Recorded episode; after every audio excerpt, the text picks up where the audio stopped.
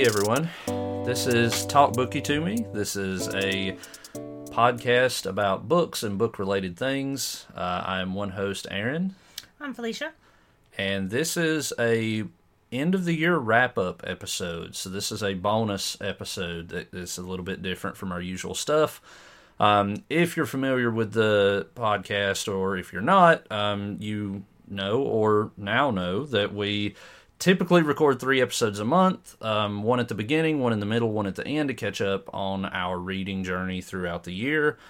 Um, now that the year is pretty much over, uh, we are going to record an episode in which we run down some awards and some superlatives for the year, maybe debate a book of the year to an extent, um, and then set some goals for reading in 2024.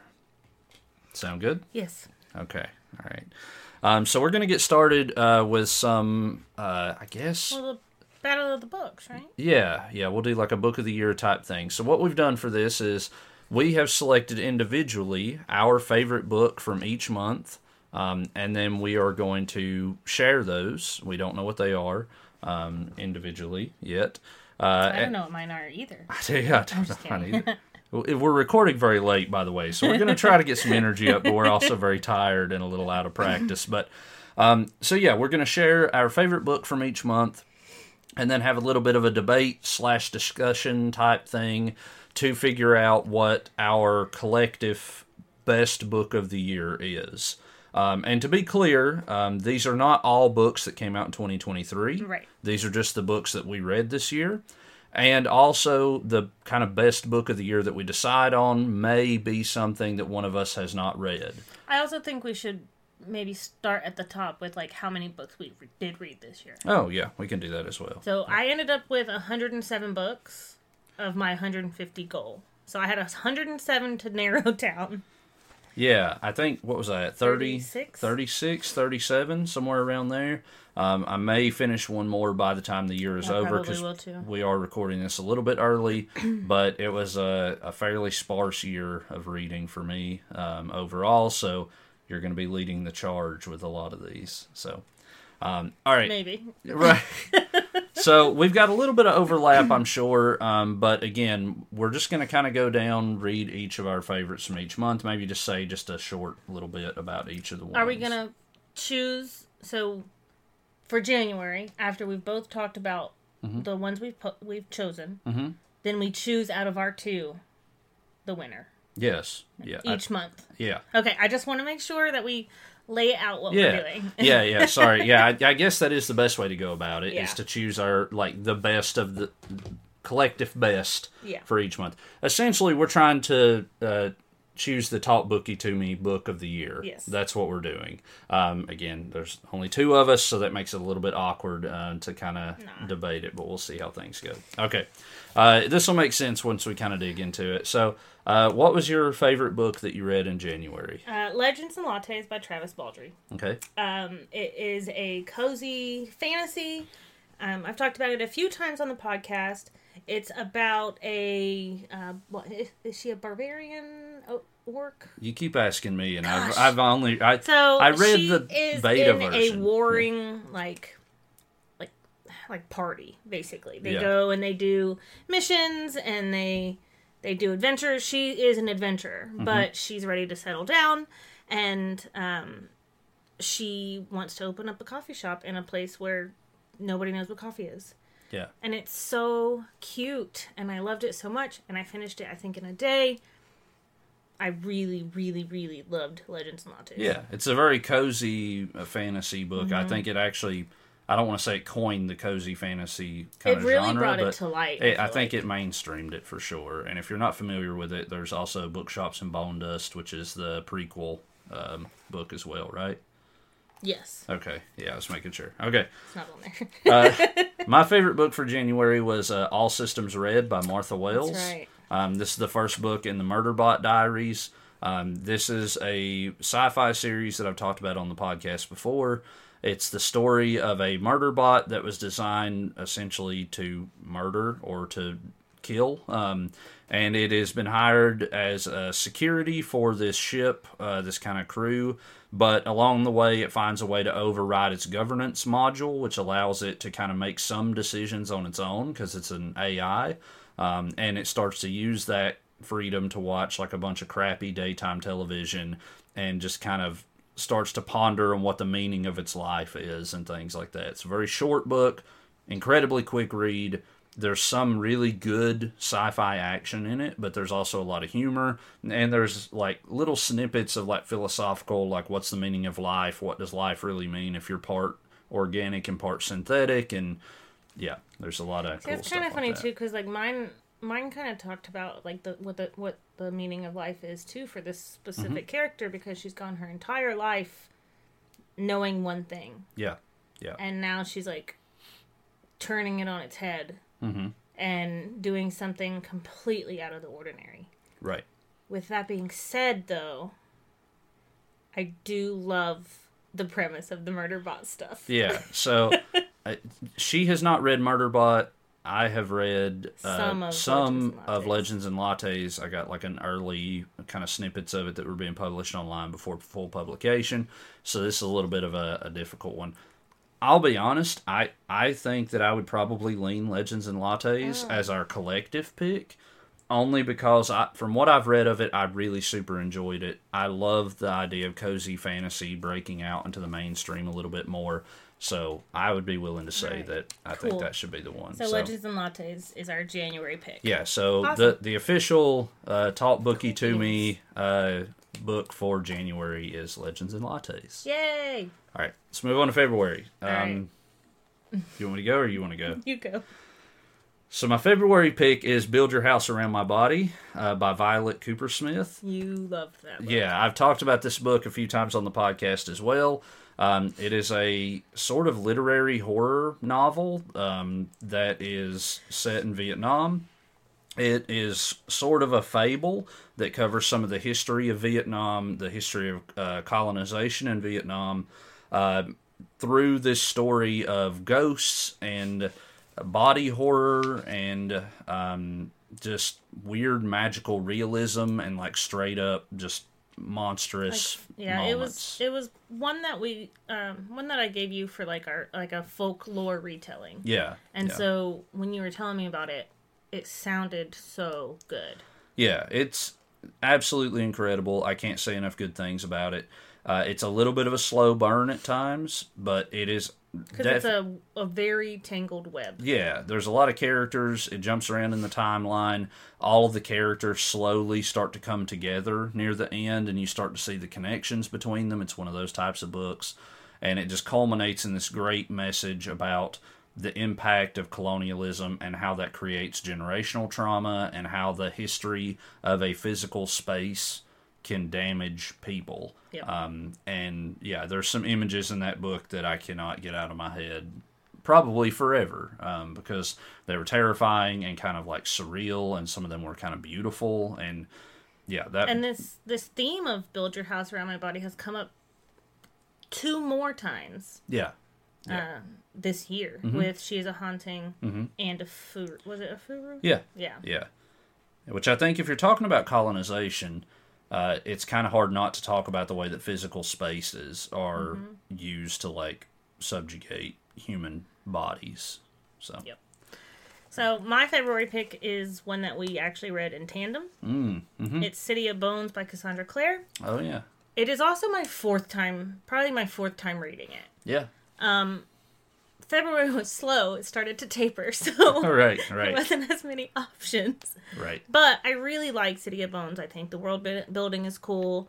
Um, I do think that kind of learning about her history unfolds in a really cool way. Mm-hmm. It is not my favorite book of the series. okay Also, I'm not even going to argue for it okay because I feel like I read that book with you. Yeah. The, the the build your house around my body right i without needing to read it. I talked about every element And of it. I think that that should win. okay. Because I mean, Cassandra Clare, like the City of Bones is there's a it's a a world where uh, demons exist, vampires exist. Mm-hmm. Um, there's a, a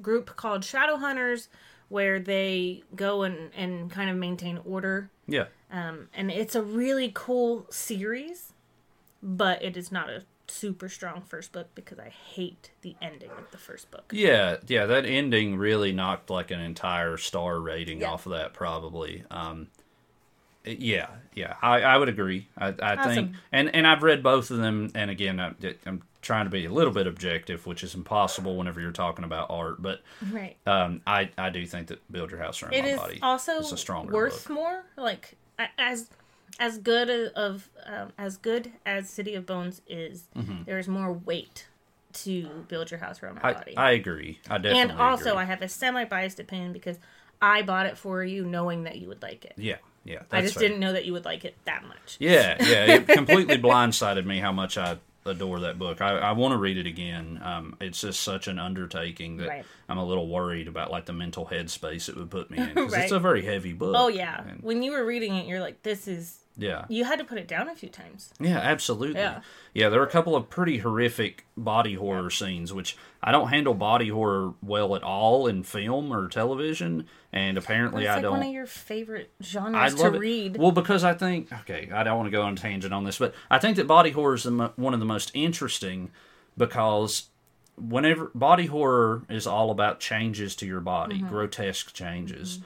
If you've ever dealt with self-image Mm-hmm. or just the way you view, view yourself or the way you view your body or feel about your body, it's the perfect metaphor for those Right. experiences. Um, that's why uh, something like Lovecraft Country, my favorite episode of that HBO show is the body horror episode Right. where the woman is able to like basically shed her body and turn into uh, this and that's also really why you like that scene from City of Bones, the Yeah. the movie, oh Mortal my Instruments gosh movie. that was the best scene Yeah. in that whole movie i love that so much but there's just so much you can do with that thing with that Yeah. thematically but it is it genuinely it turns my stomach it resonates but it, it turns my stomach hard. And it and it weighs so heavy in this book because these people's literal bodies were being used because Mm-hmm. they were being colonized. And so these ghosts are inhabiting their bodies and using their bodies. It, it, it's again there's layers and layers. I could probably i could probably do like a whole hour of just like analyzing this book but i agree. yes, i you- think this should you- be the one. You did win that one. All right, so February, uh, Talk Booky To Me official book for February is Build Your House Around My Body by Violet Kupersmith. All right, Mm-hmm. what do you have for March? Uh, for March, I have Meet Me in the Margins by Melissa Ferguson. Mm. Nice. So that was a book that we, um, so in February we decided to read Mm-hmm. the same book. Yes. Um, keep in mind, I had two books in March. I'm pretty sure. Uh-huh. But I still would have chosen this one because we chose to read this one together as our like like romance read, Mm-hmm.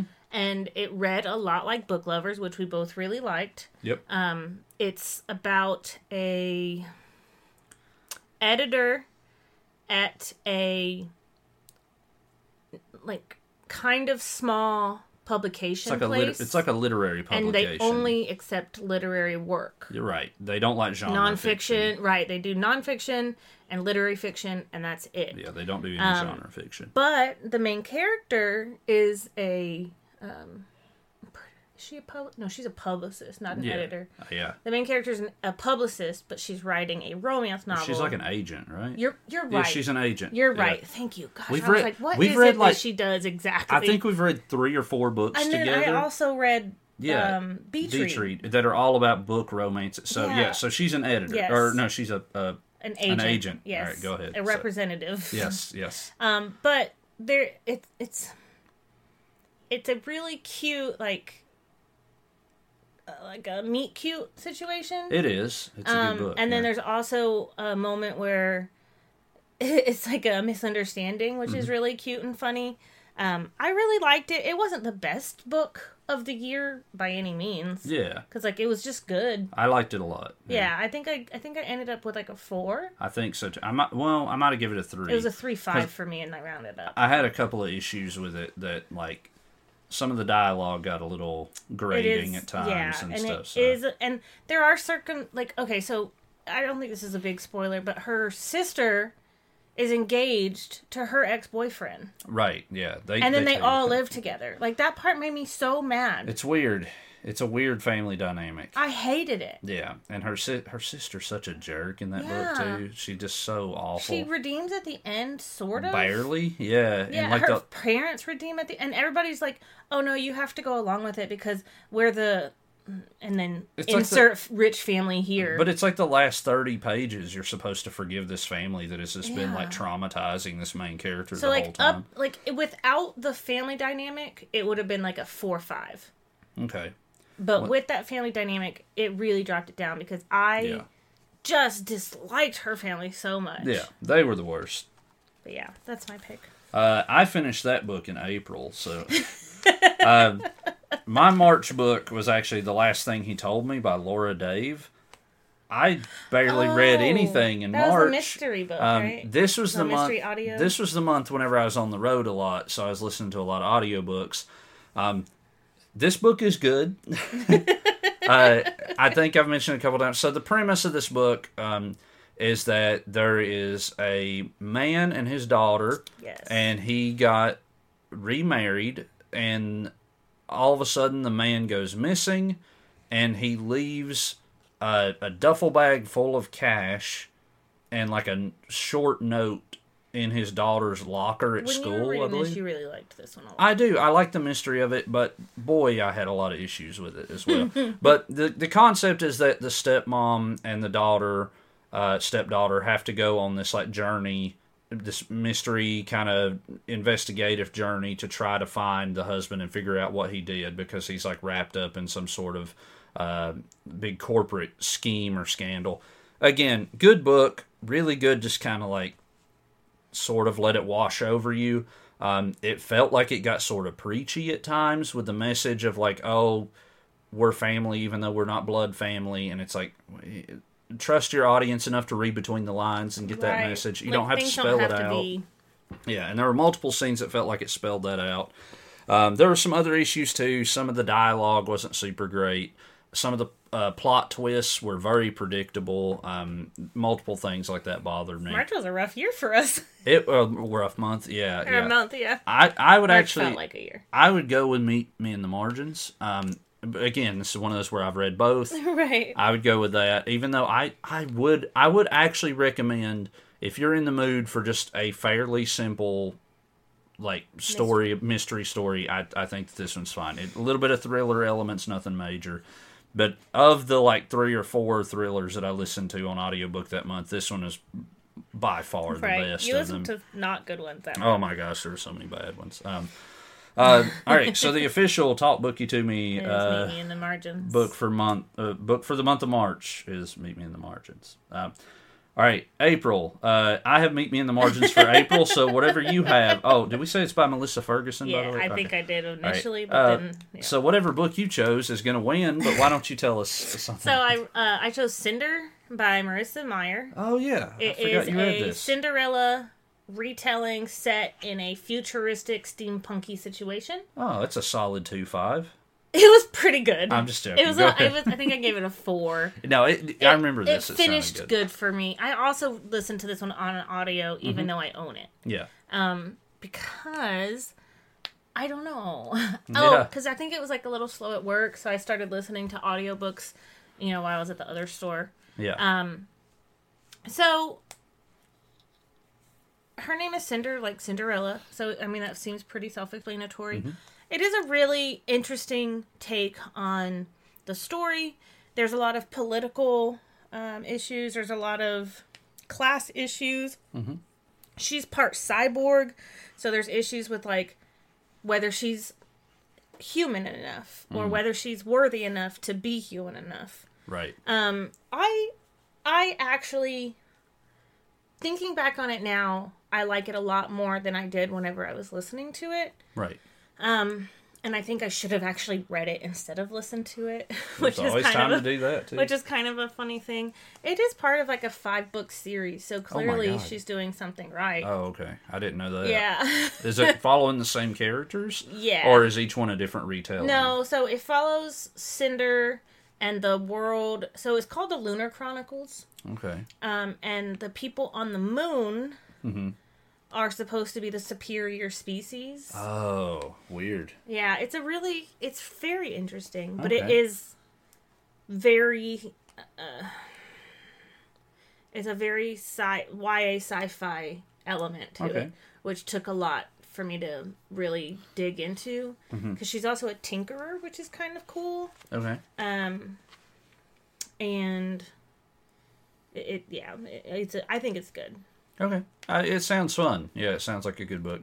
And by default, obviously, that's going to be our book. So the official Talk Booky to Me uh, book for, was it April? April, is Cinder by Marissa Meyer. Awesome. Uh, this is where I started to hit a hard reading slump. Same. Um, I was reading multiple books at this time, but I was not finishing books.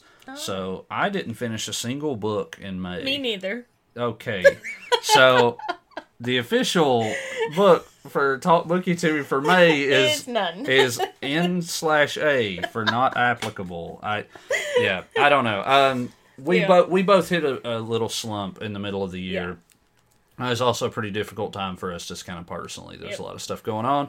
Um, so I think that that's perfectly perfectly is- fair. It is very fine to just not read sometimes. I honestly, I think I got to get better about that because I beat myself up if I'm sitting down playing a video game or watching a show for more than an hour, and I'm like, oh, I could have read like you know 30 pages or something. But all right, uh, let's move on to June because we got we got a whole half a year to get through here. Um, so, what was your June uh, best book My for June? June pick is Happy Place by Emily Henry. Yikes! Oh man. Do you have that somewhere No, it's it, well, it is well, no, Okay, no, good. actually. All right. All right, I'm just. This is just going to be a little bit of a struggle to debate. a little. It'll be fine. Okay, because. I don't know what you read into, Uh, June. yeah. But um, so mine is Happy Place by Emily Henry. It came out in April this year. Um, so I have found that the best way to get out of a reading slump is to read an Emily Henry novel somehow. Mm-hmm. Um, except this one, I don't know that I knew it was going to be this sad. So the premise is a couple who's not actually a couple anymore has to fake be engaged because their friends don't know that they broke up. Yeah. And so it's it it goes between past and present. And in the present you know that they're not together, so you see these beautiful moments of them falling in love in the past. Yeah. And you as the reader have to reconcile with the fact that they're not together. Right. Like you you see this like amazing love story unfold in the past through through like time jump pages mm-hmm. and then you come back to the present and you're like, "Oh, well they're well he's sleeping on the floor and she's sleeping in the bed." Yeah. It's very sad. I, I think the strongest element of that book for me, and we've talked about this, I think, on the podcast as well, uh, was the more like uh, platonic love element. Right. Because this one, unlike the other Emily Henry books, is very much about friendship. And it's about the love between friends and the love between family members Well, and I think no, cuz book lovers she does that too a with little. her sister. A little, but this entire book is a group of friends trying to connect and figure out their new dynamic as Right. adults and like career people and stuff. So, and uh, I love that element. Sabrina and what, Patel, I don't know. I don't remember. Any I don't names. like them. I don't remember any names from the entire thing. but I love I remember. I remember Sabrina. Yeah, it, I was not a fan of her by the end of the book Yeah. for sure. she's selfish. Yeah, yeah. It and I don't feel like they made it seem like she was learning either. No. but I don't know. But, But it, her other two M no. See, I don't remember. I don't remember the name. Her other two friends are really great. Yeah, it's a great book. I really loved I, that. I really like that one as well. I would I would heavily recommend it. Um, my book, actually, this probably won't be that much of an argument. The more I think about it, my book for June uh, was Hungry Ghosts by Kevin Jared Hosein. Oh, yeah. That's the one that I read and reviewed for the university magazine that I work for. Um, I listened to part of this on audio and read some of it physically as well. Um, again, very good book, very heavy. I was not in the headspace to be working with it at the time. Um, especially like having to do a workup on it. Yeah, yeah, because I was like having to work on actively work on writing a review for this Mm-hmm. thing, and it was And it was due. it was very time consuming, and it was um yeah, but it, it was it's a it's a very good book. um, the kind of sort of like build your house around my body. It's hard to give a general idea of the book. The basic concept is that um, they are also in a colonized area. It follows a group of family members or uh, or two families. One of the uh, kind of husband figures in the white family goes missing. Um, so the servant family, who is a, um, a not enslaved black man, but a black man that is in kind of servitude, essentially, steps in. Uh, the wife the of the white family kind of brings him in, lets him start serving the family and working with the family, um, and it starts to ask push up against these boundaries of racism and classism and questions of like who deserves what and who can uh, fill certain roles and what's fair and what's not fair. There's also some kind of magical elements to it, uh, but it all goes back to this concept of the ghosts of the past that again on this colonized land are hungry. They must be fed in some way uh, because they were left wanting and they were unsatisfied and unfairly killed and Yeah. unfairly treated. Uh, so those ghosts continue to haunt the current day families. And again it's a, a very heavy theme for the ways in which uh, past racism and past like laws and policies and things affect current day life. So You That's a definitely had a theme this year. yeah, which I usually do. It's right in line with my university studies. So, Yeah. uh, give it to Happy Place for sure. so, um, do you think that you would feel differently about that book if you reread it? I don't think so Oh, because I still think that there were some confusing plot moves that didn't make much sense. There were some character motivations that were a little bit difficult. Overall, I think it's a great book. I do recommend it for anybody that likes literary fiction in that area. Again, obviously, it's one of my favorites of the year. Um, but I didn't, I didn't read a whole lot in uh, June either. So, and I loved Happy Place. So, yeah. July really picks up for me. Okay. Well, Talk Booky to Me's official book for June is Happy Place by Emily Henry. I'm just going to announce it every time. I Okay, I like that. We just have to make it official. All right. Uh oh, my July is pretty good too. So what do you got? So my July is No Gods, No Monsters, Cadwell Turnbull. oh boy, this is this might in my mind this might be your favorite book of the year. I think it's in contention for We'll it. see. So okay. So tell us about this So book. this book is about the fact that, um, okay, so it definitely parallels current events. right. Another metaphorical And- book. It is. So monsters in this book are real, Mm-hmm. but it is a metaphor for people out of the norm. Mm-hmm. Anybody who does not fit with conventional society. Yep. Um, and so there is a protest where um, a monster reveals itself itself to be a monster. A regular person is now a monster, Right. and this is the reaction to the, the that the world has. So there are literal riots, there are protests, there are police brutality and killings, there are innocents being killed just because people believe that they're monsters. Um, I read this in a day and a half. and it's not a light book. no, Like it's fairly thick, um, Yeah, but it's it- also it- heavy content. absolutely. Yeah. Um, and it sat with me for so long Yeah.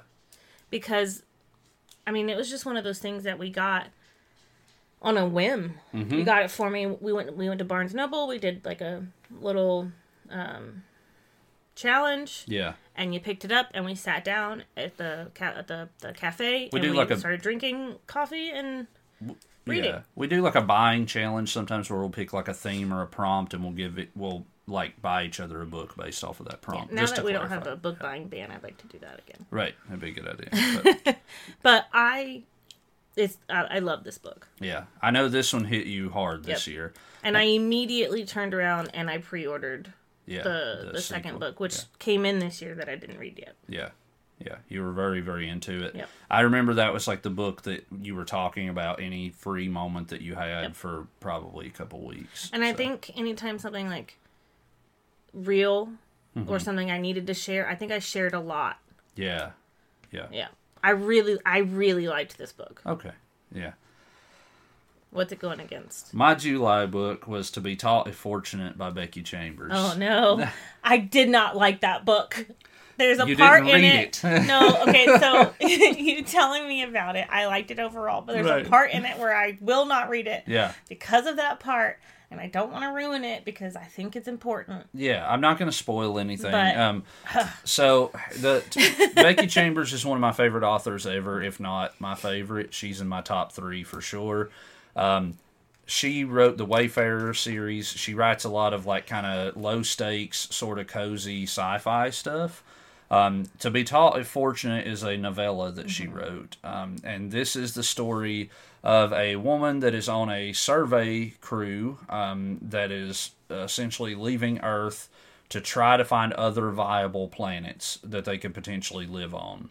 Um, they send these crews out with the knowledge that there's a decent chance that they will not be coming back, um, but they want to transmit their findings back to Earth. Um, this uh, novella follows the crew as they go to, I think it's three or four planets that they're think it was checking. I think it was four. I think it was four. Um, and each planet that they go to, they have these kind of small contained adventures that impact the crew in some way. Um, and the kind of overall theme of the book is how much is discovery worth it? Like, how much should we invest in discovery? How much should we invest in exploration? Uh, how much time should we invest in attempting to understand life in the universe? Yep. And if that's something that is crucial and important for humankind, um, which is a question that I think is just so crucial. I think it's incredibly important. Um, this was a very quick read for me. There was the one scene in particular that was incredibly heartbreaking. That I just think you read it at my house. I did. I read. Yeah, I was. I, I read it and immediately was like, "Oh, this is awful." I read it to you. Your face just dropped. I cried. Yes, it Yeah. was. It it is a heartbreaking Yeah. part. That is the only part that is. No, that I think is sad. I think it. I think that part is initially sad, Yeah. and then you're left with that feeling with the Yeah. crew too. Right. Yeah. so Because it, it it's like- impacts the crew. It's like yeah. trying to resolve their own Right. trauma and sadness. Right. Yeah. But I do think that it's a very interesting story because she does a lot more low stakes sci-fi, Mm-hmm. and this is a higher stake. A little bit. It's not higher, higher. Yeah. yeah. but it is higher like that scene in particular but Yeah. also they're that when they're on that um they do go to a water planet Mm-hmm. and that just seems like any minute they're gonna lose their minds Yeah. Yeah. and it does do a lot of like like deep dive into the psyche Right. Yeah, every planet is very different. The the creatures there are very the alien life forms are very different. I think that Becky Chambers did a great job not making like humanoid planets Mm-hmm. that are recognizable, which is what I hate when sci-fi does that. Whenever it's it's, like easy it's like oh, it's like well this is basically just Earth, just a little bit different. It's like no, these planets are wildly different and the life is wildly different. So um but i think i think that applies to though to just being on earth Yeah, right like it's yeah. important to understand that uh, just because something's different doesn't mean you Mm-hmm. don't respect that space For sure. Yeah. Yeah. So I think knowing what I know about No Gods, No Monsters, I I think it has to go to that. it is probably one of the most literary books i've read this year and I think it's it, it- again. I I would not be surprised if that ended up being just your favorite of the year. i guess we'll find out soon That's because we just. don't have a very many I, months I think that's that that's one of the hardest ones for me to let go of though Right. because that's such a I cannot recommend Becky Chambers enough. yeah i mean i loved it and she if- was my most yeah. read author this year Yeah, yeah. And if you, I, I still say The Long Way to a Small Angry Planet is the best way to get into Mm-hmm. her work. But if you're looking for a standalone that's short, just to see if you like her writing style, Yeah. um, and her like authorial voice and the stuff she's interested in.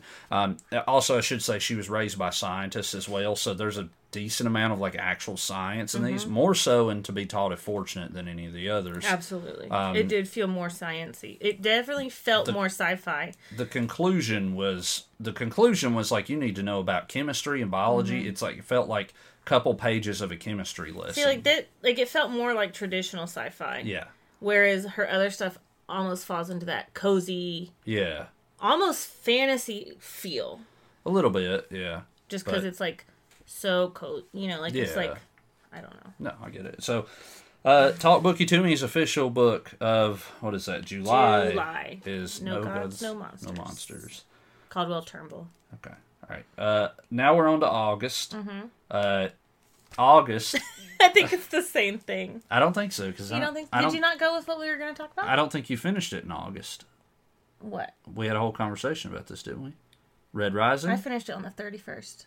Oh, did you really? did. Okay, so we both chose Red Rising. yeah, I'm assuming. Red Rising is my favorite book of August. Yeah, by Pierce Brown, and Yep. we've. I think we've talked this book to At death length. on the podcast, so we don't need to go too No. deep into it. All we'll say is that it's a It's an uprising. yeah, it's a dystopian novel about an uprising. Think Hunger Games in Absolutely. space, uh, with And a little more hardcore and heavy yeah, metal. Yeah, yeah. Incredible pacing. That's always the thing to say about Pierce Brown is his books read so fast. But, Yeah. All right. Well, Talk Booky to Me's official Well. book of August is Red Rising by That Pierce was Brown. Um, now we're on to uh, September. What do you have for September? I have Beach Read by Emily Henry. Oh, nice. Yeah. Okay. So we kind of talked about this one at length too. Um, I haven't read this one, but No, I should but you say. should. It's one of the only. Well, not one of the only. she has one other one. Yeah, So yeah. there's two out of four. so you've read I've half. read. I've read half of her Yeah. books. Yeah. And she has another one coming out in April. Mm-hmm.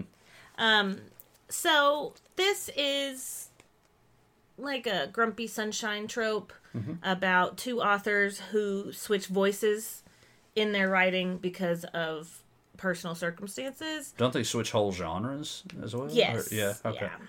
Because of personal circumstances. I think I've recently talked about this, Mm-hmm. so I don't think I'm going to go into too much detail. But I really enjoyed it. I read it at the beach over my birthday weekend. Like the setting couldn't be more perfect. Right. Yeah. So I partially maybe that's why I chose it, Mm-hmm. but it is a very good book. yeah. I love her writing. Like I I feel like I feel like her writing cuz I don't I don't remember what I was reading before I Mm-hmm. was reading Beach Read, but I do remember stopping what I was doing to take Beach Read with me to finish Beach Read. And then I stayed up even after you went to sleep to finish it. her her writing is so easy. like cozy. Yeah, it's like it's it's like a- it's smooth. Flowy, Yeah, there's like no friction to Right. it, um, which you know for better or worse. like a know. bedtime story. Yeah, yeah. All right, so my book for September is The Guest Cat Oh yeah. uh, by Takashi Hiraide, uh, translated by Eric Selland. Yeah. That one was you were telling me about that. That was so weird. Yeah, it's But great. it was like cute. It So- was weird. so the author is a is a Japanese poet, um, and I, I'm not sure if this is his first novel. I think it I think is. it was. Um, it's a very short novel. It's a story about a husband and wife that move into this guest house in a Japanese suburb. Um, and there is this cat that is technically a owned, technically kind of a stray cat, but owned by um, a local family around the corner uh, that starts to visit them pretty consistently at the guest house. Um, and they become super enamored with this cat. They're just so attached to it. They they can't believe how much they enjoy having this cat around. Um, it's a it's sad. It goes in some sad directions, um, but I think it's a very thoughtful kind of roundabout meditation on uh, growing up, about uh, It finding sounded like it was like just taking the time. yeah, it's kind of like finding some sort of purpose in life, um, enjoying kind of the small joys, uh, rolling with the punches because the uh, a lot of stuff happens while they're in this guest house. Like you know the the owners of the house, one of them gets sick, and then like you know it's kind of like what do you do if you have to move uh, unexpectedly, and how do you do that if you're not bringing in enough money, and where do you mm-hmm. go, and like what do you do if you get attached to the place and the people you're around? Because they really get attached to this cat and they're like well we don't want to have to leave the cat. And it's it's a lot of like it sounds small and it sounds like simple but there's a lot of stuff to dig into if you want to. If you don't want to, then it is just a simple day to day sort of like here's what happened, here's a little bit about this family, here's when this cat visited, it did this funny kind of odd thing, and then it keeps moving. So it's a very good one. I don't think I could put that up against an Emily Henry book, to be honest. It's fine. You read so much good stuff this year. I did. Um, so Ugh, I really the did. official Talk Booky to Me book for September is Beach Read. Yeah, yeah, except Beach I Read, wrote Beach Red, which is kind of funny. Beach Read by Emily Henry. All right, uh, October. My book for October is She is a Haunting uh, by Trong Thon Tran. Trung, Trong? Trung Tan Tron. Yeah, got it. Uh, this is the book that if you listen to our Y'all Fest episode, I Yeah. got this signed by the author. Uh, I was uh, really taken by this book. Uh, after reading Build Your House Around My Body, I wanted to read another Vietnamese horror s- story. This one was a YA horror story. I decided to make it my October book. Um, it's incredible. Uh, I talked about it at length. Uh, it's essentially the story of a uh, young Vietnamese American girl that agrees to go to Vietnam to help her father build a website for a French colonial home that he is renovating into an Airbnb. And she's supposed to go there to help build the website so that people can book the Airbnb. And she's supposed to help decorate and kind of renovate the rooms and take the pictures and all that. Um, and she finds that it's haunted. The house is haunted. Um, and then she starts digging into the history of the house. Uh, and it sort of unravels from there. Again, it's a common thread for me, but themes of colonialism and place and the way that colonization affects the land and what uh, oppressed people But a go different through. approach because Yeah. it's for a YA audience. For sure. Uh, again, oddly enough, some body horror. Yeah. Um, and some uh, I mean, like, it's a haunting. right Literally. right um, and you know it had its issues uh, it drug a little bit in the middle uh, there was a, a couple of kind of stumbles there with some of the, the plot twists weren't super great. Right. um, but again i think it's a great great horror novel. It's definitely one of the best books i've read this year. Um, i think about it pretty often. Um, and it's just one of the best covers. And It's a good cover. best interior too. The red page with like the I house on it. It's great yeah. So creepy. Um, my October book is Ten Thousand Doors of January by Alix Harrow. So this is about a girl named January who discovers that walking, like she discovers doors. So doors show up for people, um, who need them. right And so she discovers these parallel worlds where she escapes through these doors and she discovers who her family is through these doors. Um, she discovers like what her her parents are like. She discovers so much about herself. Um, they try to convince her that she's crazy and that these doors don't exist. She is a lot of like found family too. Like literally finds her family and also makes family along the way. I read this and i loved it. I didn't think that i would like it this much. I knew i would enjoy it but i did not think that i would devour it. And i did. Like i as i was reading it i was like oh this is cool or oh this is a really neat thing because the way that the world is built it's it's descriptive enough for you to envision it but not overly so. Right. And then whenever you're whenever she's being taken away you feel like somebody you personally know is ta- being taken away. Hmm. And then whenever they're trying to convince her that these doors aren't real you're like wait like we just now read that they're real how is it they can convince us that they're not already? Because like it, it was so convincing. I love i love this book. So i don't so i know how much you liked that book. Uh-huh. And i i did enjoy that book listening to you talk about it. All right. Where I'm gonna put up some fisticuffs for oh, ten thousand doors of January. This is unfortunate because this is one of the only ones that I would like to fight for as well. Um, this is where it gets difficult. There only being two of us, Yeah. because there's not like a tiebreaker necessarily. Uh, I feel like I do think Mhm. that there is more general substance to She is a Haunting. general substance. Like I think that more people will relate to it. I think that it Mm-hmm. has more of an impact. I do think that the message is better. okay, Um, so I actually might give it to you now that I'm thinking about it. yeah, I and I don't, I don't know how to, I don't know how to say. It feels weird winning a debate like this so easily, but I, I will say just just to just to make my case for the book just a little, just a touch more. So it- it could have pretty easily just been like your classic haunted house story. But there is It felt more. Yeah, because there is an element, and I'm not really spoiling anything. I'm going to keep it as vague as I can. There's an element of sort of like fake haunting Mm-hmm. that goes on that makes it even more interesting. Right. Because it's kind of like a boy who cried wolf kind of situation.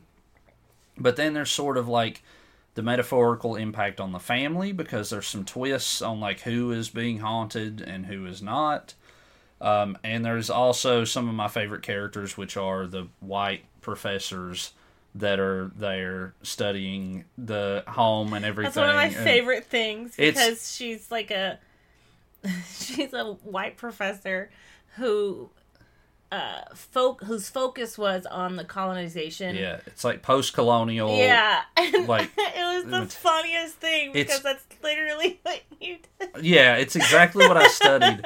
But it's also but like when you're reading it you're like, ugh, how Yeah. dare they know more than the the people who are born well, there. how dare they act like they Yeah. do? That's the thing. I mean, the because funniest thing. because I think there is this fi- that that part stuck out to me because Yeah. there is this fine line between like I want to help and I want to Right. learn about this place versus like they go in there and they're like attempting to like teach this Mm-hmm. family about this home and there's this whole element of like the main character is like well how do you know this Right. history like you only have one version of this history because you listen to white people's yeah, version of you, it. you listen to the dominant version of course The- they're the ones who wrote the history you know because the the history of it is is from the the history in the in the paperwork is Mm-hmm. from the owners of the home which was a were a, French yeah family that colonized the land Right. and had the home built.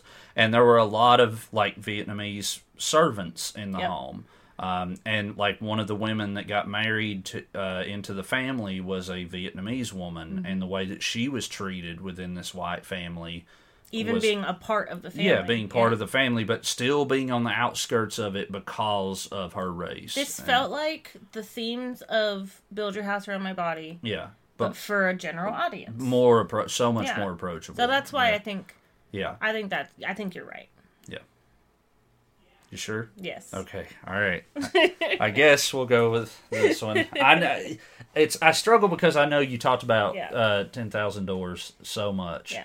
And I know that was such an impactful book for you. So i think that if you were to read it you would really like it I believe so too. From everything that you told me and from what I remember, which is surprisingly not very much because my memory's bad, but like I, it, it did it one hundred percent sounded like something I would be into. So Mm-hmm. because it, it okay so the wayward children Mhm, yeah, So, so your book is a juvenile version exactly of, of. Build Your House Around My Body. yeah, My book is an adult version of a book that you read the Wayward Children. every door or every heart a doorway. Yeah, uh, Seanan McGuire. Yep. Yep. So I think it's really interesting that That's like a perfect. we're able to just find like here's the stepping stone books. That's exactly what I was thinking. But Yep. Which right, I think we should do in an episode sometime. that'd be awesome. Yeah. We're good with this, though. Yes. Okay, I just want to make sure. So the official. the official Talk Booky to Me book for October is She Is Haunting. object. I'm just kidding. I'm just kidding. By. Trung Tan Tran. Yeah, thank you, thank you. My pronunciations are very bad. All right. Um, November. Oh boy. You're gonna fight me. I'm gonna fight you on this. one. Oh gosh, I am too. Oh, I know what you've read in November. Yeah. I so think you much. win this one. Oh, no, don't say that automatically. Can I guess? Yeah, Joy Luck Club No. in November. Oh, it wasn't. I did. I did finish that November, but there was one that I picked over it. You- Tell me yours. Oh, and mine's I'll- Fourth Wing by Rebecca Yarros. Oh yikes! Okay, all right, go ahead. So Fourth Wing, I okay. you want to talk about a book in length? I feel like I've brought this up a bunch of times now because Yeah. I read Fourth Wing and then I immediately read Xaden's Point of View and then I immediately after that read Iron Flame. Um, so Fourth Wing is a dragon rider school story. Uh, how a dragon chooses its rider, and the rider has to make it to the dragon ceremony. Um, but Violet is not. Violet wasn't born to be a rider. Right. She was born to be a scribe. She was born small, seemingly premature, um, and now she's in the Rider's Quadrant, and she has to fight her way to a dragon. Mm. And then it takes place after that. Mm-hmm. I love this. I loved it. I read it literally in a day. It's like 500 pages. Mm-hmm. I, yeah, I loved it. This is the loudest you've ever been about a book. I don't Um, think so. I was really loud about Educated. Oh, never mind. I take it back. Well, I should say this is the most enthusiastic Yeah, you were about a book. It's been I think you you talked about uh, uh, No Gods, No Monsters for longer, Mm-hmm. and that seemed to have more of a simmering impact. This book, it seemed like was just like a burning passion. it was a sprint Yeah. instead of like yeah, like No Gods No Monsters was like a marathon. right, right. And I'm not trying to say it was like a flash in Yeah. the pan because I'm sure that book still sticks with you. I know you still think about those characters. Mm-hmm. But that was just the most enthusiastic. Like you would read like a chapter and you'd be texting me like, "Oh my god, this happened," or you would like call me or something. Or, No, Fourth Wing I think I read at the house. Did you read the whole thing at the Yeah, I read it in one day. Am I thinking about Iron Flame Yes, then? okay, because you okay Because that one did alright. burn. Yeah, yeah, But, but, still, I mean, same world. yeah, for sure. Okay, Yep. my pick for November is uh the Glass Castle by Jeannette Oh, Walls. no! one of your favorite books that of one all wins. time. You don't Yeah. have. Yeah, that one wins. Yeah. So I I think I talked about this on the podcast already in November's episode. I love that but book. it it I think it worked its way into my top five of all time. Yep. Like that's how much I think about it. Yep. Um, after I finished reading it, It was my I, top five. yeah, I I started seeing these like familiar emotions and familial feelings in it. Uh, and it's probably a lot of it because it's hitting me at a weird time in my life with my family. But like, it is. Uh, if if you're not familiar, it is a memoir. Uh, Jeannette Walls. It is about her growing up in this very dysfunctional family, um, in which uh, basically her family lives like A little backwoodsy. yeah, sort of, but more like kind of transient lifestyles. Yeah. I don't know. Like they're kind of on the road. They're kind of like nomads, sort of.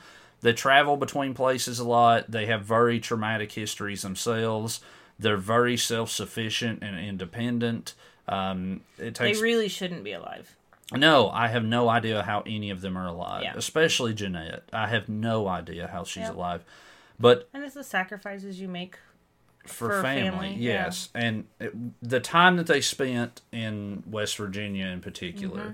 after reading that section of it i'm like okay i'm like this this Yeah. book is No, something important Wins. and i'm like this is this feels like a necessary piece of literature um, it's going to stick with me forever I, I got incredibly emotional after Mm-hmm. reading it um, and i was emotional for multiple days after reading it um, but uh, Because even even if you couldn't relate in any way, Mm-hmm. you can't help it. yeah yeah Like you really cannot help unless you're just a, a like you. If you walk away from that book feeling nothing, yeah you need to be medicated for something. it's it's terrifying. It, like Yeah. the the stuff that that she goes through. I mean, and I'm not trying to spoil a bunch of stuff, but like she's like burned and then like thrown from a moving car at one point. She has to have like a skin graft, and her father takes her out of the hospital before she's healed. Like.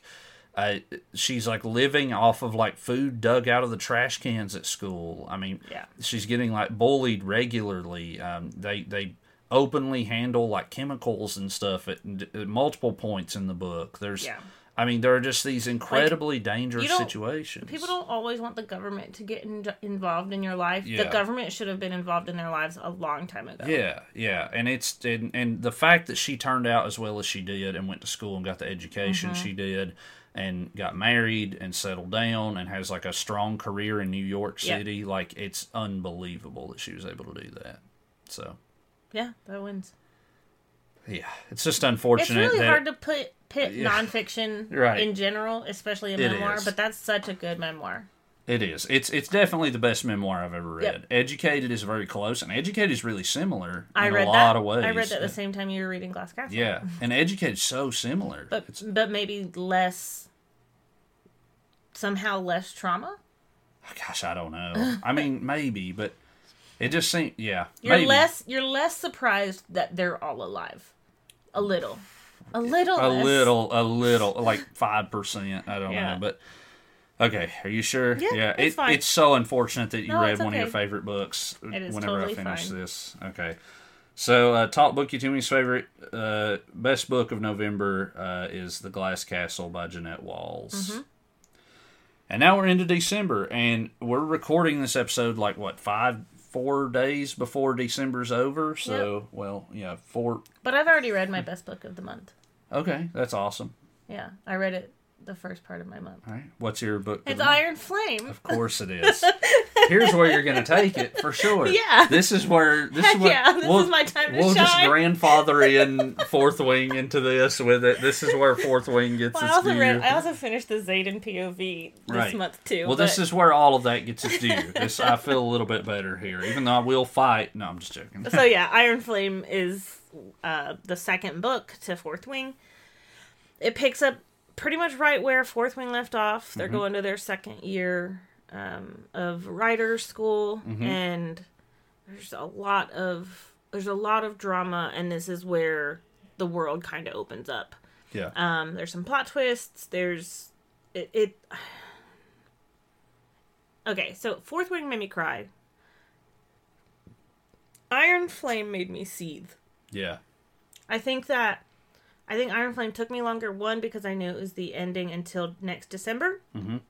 But two, there were so many parts where it made me so mad because she's she's she's being tested, and un in quotes unnecessarily yeah.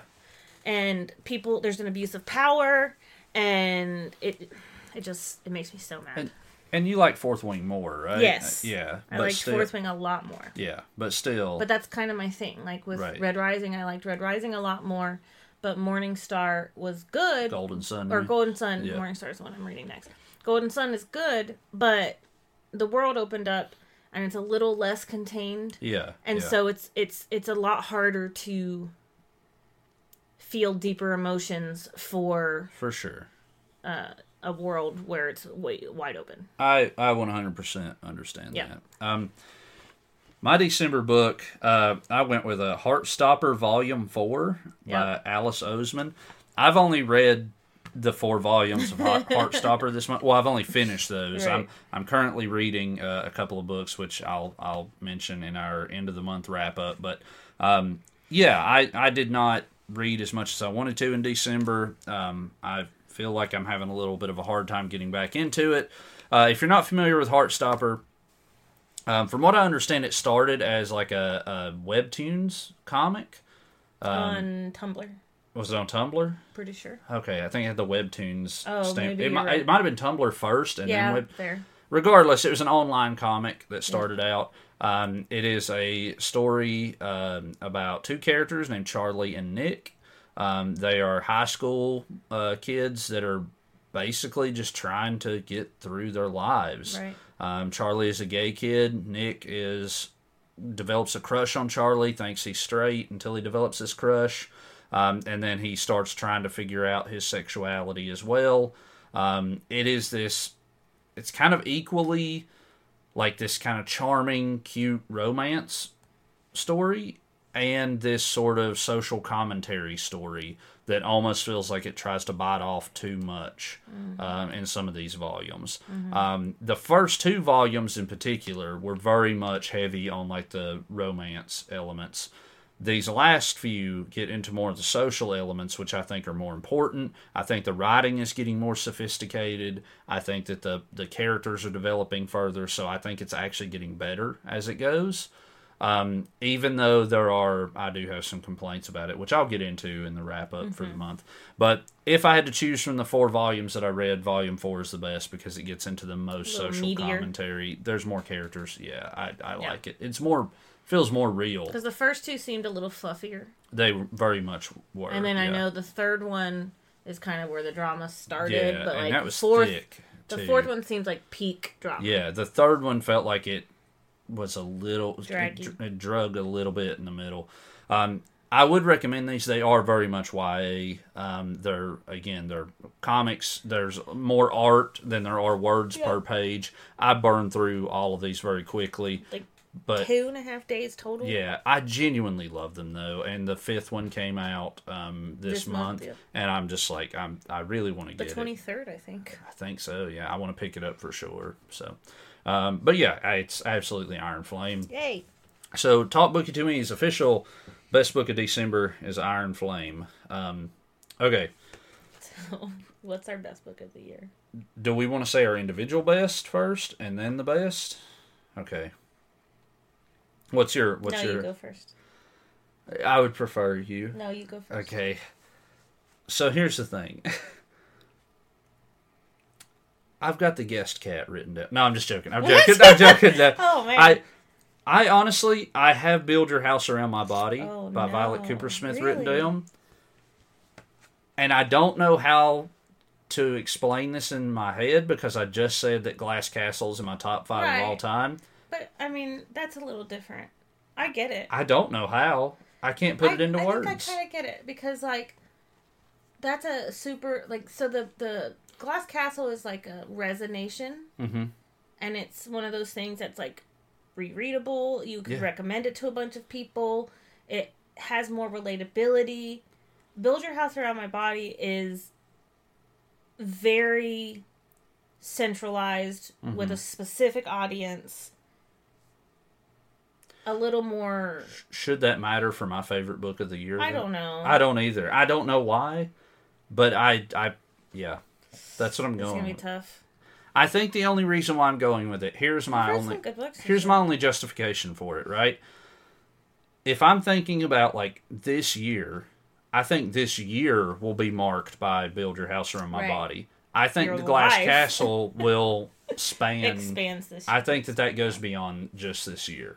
And it is important that I read it for the first time this year, but I think that that's going to be bigger. I think that I think I'm going to go back to that book and I think I'm going to mark it up. Like I think I'm going to put post-its in Yeah. it. I definitely want to underline some quotes and some passages because there's stuff in there that I want to go back and read and just be like, okay, Yep. if I if I'm in a bad headspace, go back and read that and be like, oh, this is important. Mm-hmm. Like this is a this is a lesson, you know. But build your house around my body. That that is my favorite for the year. What's your favorite for the I year? don't think. I think you're gonna be surprised. Oh, go for it. I- So my favorite book of the year is Red Rising by Pierce Brown, oh, and let me tell you why. yeah, Even with every major plot point being spoiled, literally every single major plot point was spoiled. yeah, yeah, yeah. Right within two weeks of me reading it, Mm-hmm. every single one. Yeah. I, I read explained the it. whole thing too. I devoured it. I cried when I needed to. Mhm. I cheered when I needed to. I felt what I needed to feel when I needed to feel it, Mhm. even knowing it was coming. yeah, And I think that that says something about the type of book that it is and the type of writing that it is. absolutely. And so 100% that is my favorite book of the year. Okay. I think that I think that wins for hours. I do. I mean, I've read both, but if I look back on this year in particular, You- I mean, that's impactful to with, you. With us, that's Yeah. very impactful, and I and that's the thing. Like, I've never been more sure in my life that I'm going to finish a series either. Yeah. Like I, it's not even a question that I'm going to finish See, Red that's Rising. my thing. Like I I usually Yeah. read the first in a series and don't pick up the next book or don't yearn for the next book. Right.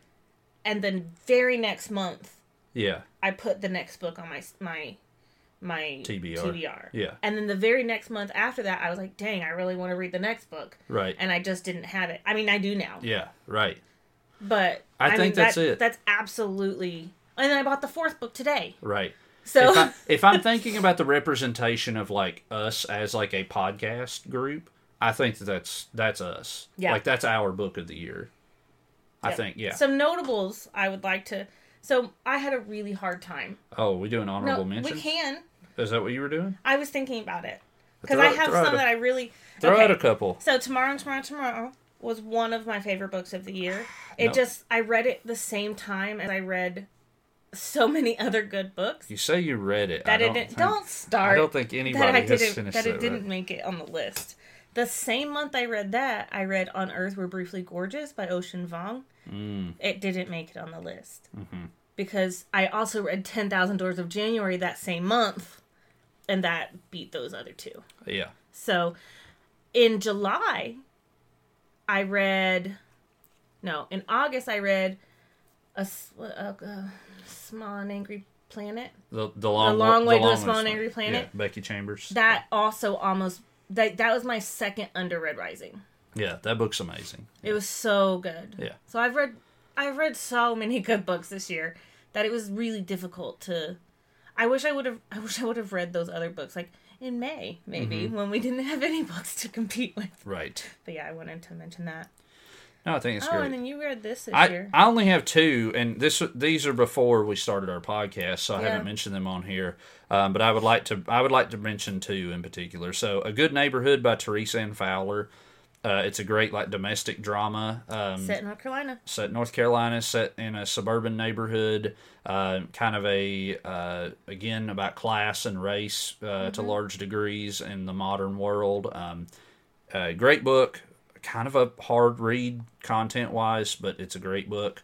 Um, and then the second one I would like to mention because I don't think that these get talked about enough, and I think about this often because I have the second one now.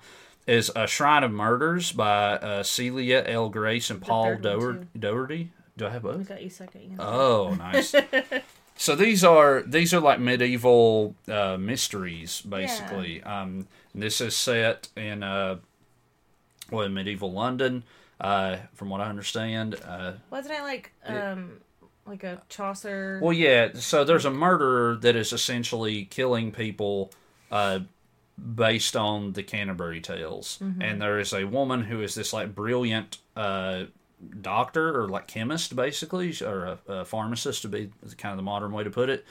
Um, and she is hired or teams up with this uh, essentially a detective uh, in the Middle Ages. I don't know what you call like a it, Sherlock detective. Holmes situation. It's that kind of thing uh, to hunt down this murderer, and uh, it's just a straightforward, good, kind of funny, interesting mystery. It was the that- weirdest find, I think. It's so good. But yeah, and they're a little older because like Yeah. 1993. right. The year the I was born. one- yeah. yeah. a little older. yeah, no, they're brilliant, and I don't. I've not seen them anywhere else, No. so I, I think they're great. And I really, and from what I understand, they're kind of standalone, but they have the same characters, so it's good to read them in order. Uh, so good, just so good. But Yeah, I mean that that kind of wraps up our our like best of. Yeah. Like the specific best of of the months and year. Um, we do have a few, very few uh, superlatives of Yeah. things that we kind of wanted to highlight. We got like we usually do superlatives in our end of month wrap ups for each month. Um, we wanted to do just like four superlatives for the year, Yeah. basically, um, just to kind of throw those out there real quick. Um, and then we're going to transition into setting goals for next Yeah. year, um, which we will explain once we get to that as well. Um, but our first superlative is uh, favorite character of the year. Who do you have? Mine is Pax in Mm-hmm. Red Rising. Um, Pax has a really good character arc. Um, he's also just like a teddy bear, Yeah, and it's he's he remains important later in the series. later in like yeah, it's a, yeah. it's it's a constant importance. Yeah, yeah. He I love Pax. he's probably he probably is the best character of that book. Um, Darrow is great. Mustang is great. Um, but Pax probably is Pax is the heart of that book. for sure. And uh, my favorite character is actually the Murderbot uh, from Yeah. All Systems Red, which I mentioned earlier. Um, so this is the the robot that's like kind of bio robot that is like half half human matter, uh, half mechanical robot AI Right. technology. Um, funny, weird character, a lot of good action scenes, uh, very graphic, kind of impressive stuff that he does.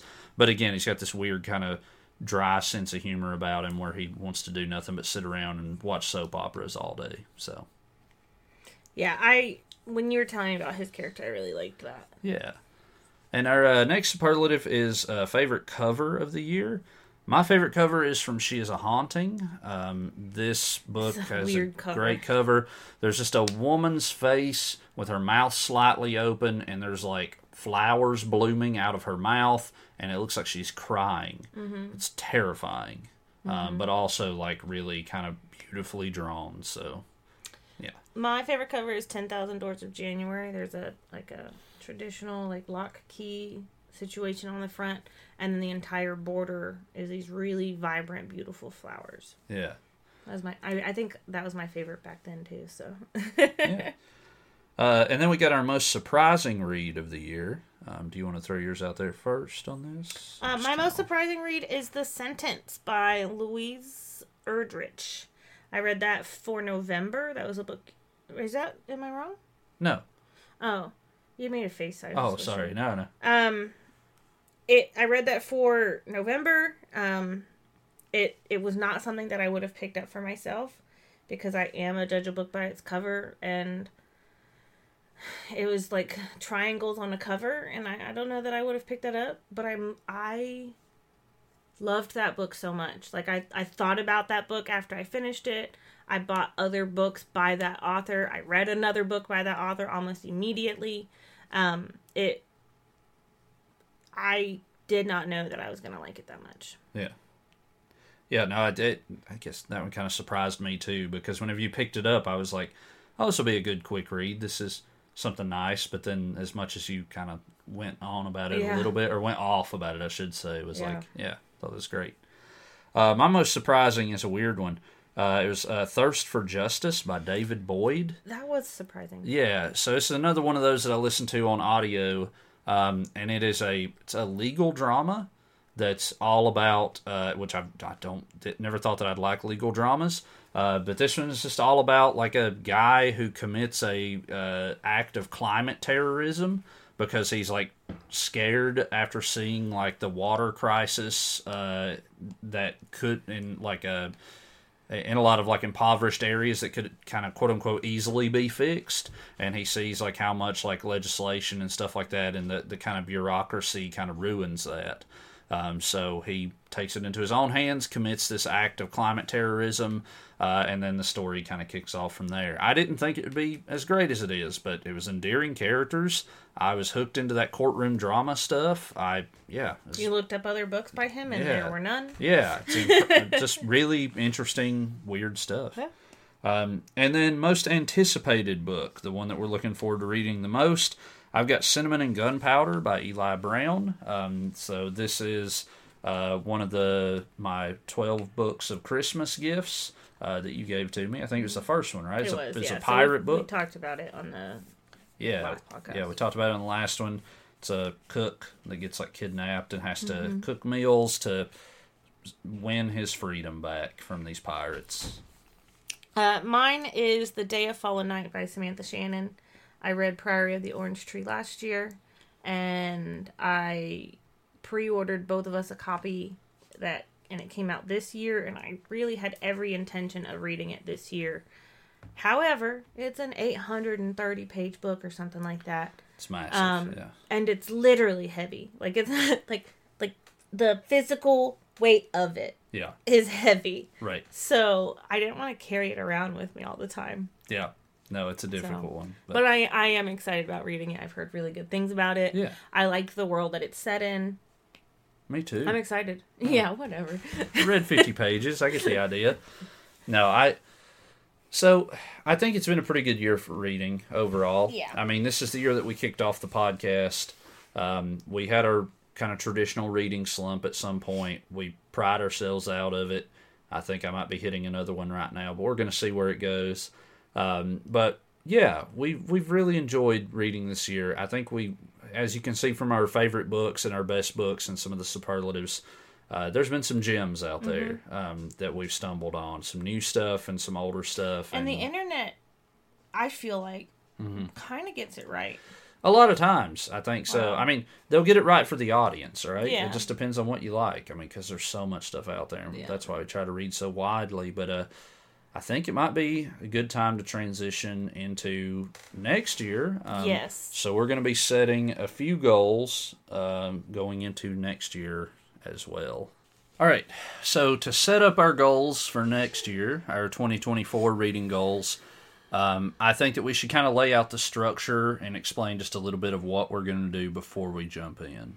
Yes. All right, so we're going to kick it off first with our overall Goodreads reading goal. So, how many books we want to read next year? Yep. Uh, You're going to give a page count, I think, because you like to do page counts as well. Yes. I'm very competitive with myself. Right. um, and then we have decided that we're going to declare a series that we want to read next year. Yep. So, this is an entire series that we're going to finish up Yep. before the end of the year. That's part of our goal. Um, and then we have set five must reads for ourselves. The idea of these must reads is that these are books that have been on our larger TBR for a while, or they've just kind of been hovering out there in the backs of our brains for a while. And we just know that we really absolutely need to get to them at some point, and we want to just declare that we're going to finish at least five of those types of books next year. Yep. So we've set five for ourselves.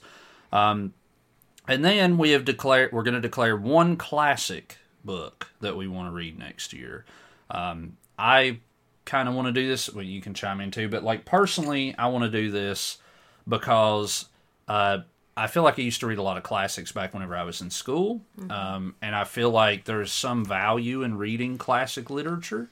I have really nice editions that I just really would like to read. Yeah, yeah, kind and of where mine comes from. and and I would like to get back to that because I feel like I, you know, I haven't done that in a while. That's what's gotten us into reading, I feel like. Like, for sure. classics is where you start. Yeah, What you read now is usually a, a branch of or a because of classics. absolutely. Yeah.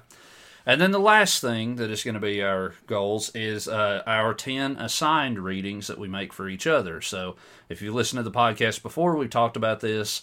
Every year we give each other 10 books that we say, all right, we, I want you to read these 10 by the end of the year, and then we must read those. Um, I did not reach my goal of reading all 10 by the end of this year, unfortunately. I saved all the larger ones for the end of the year.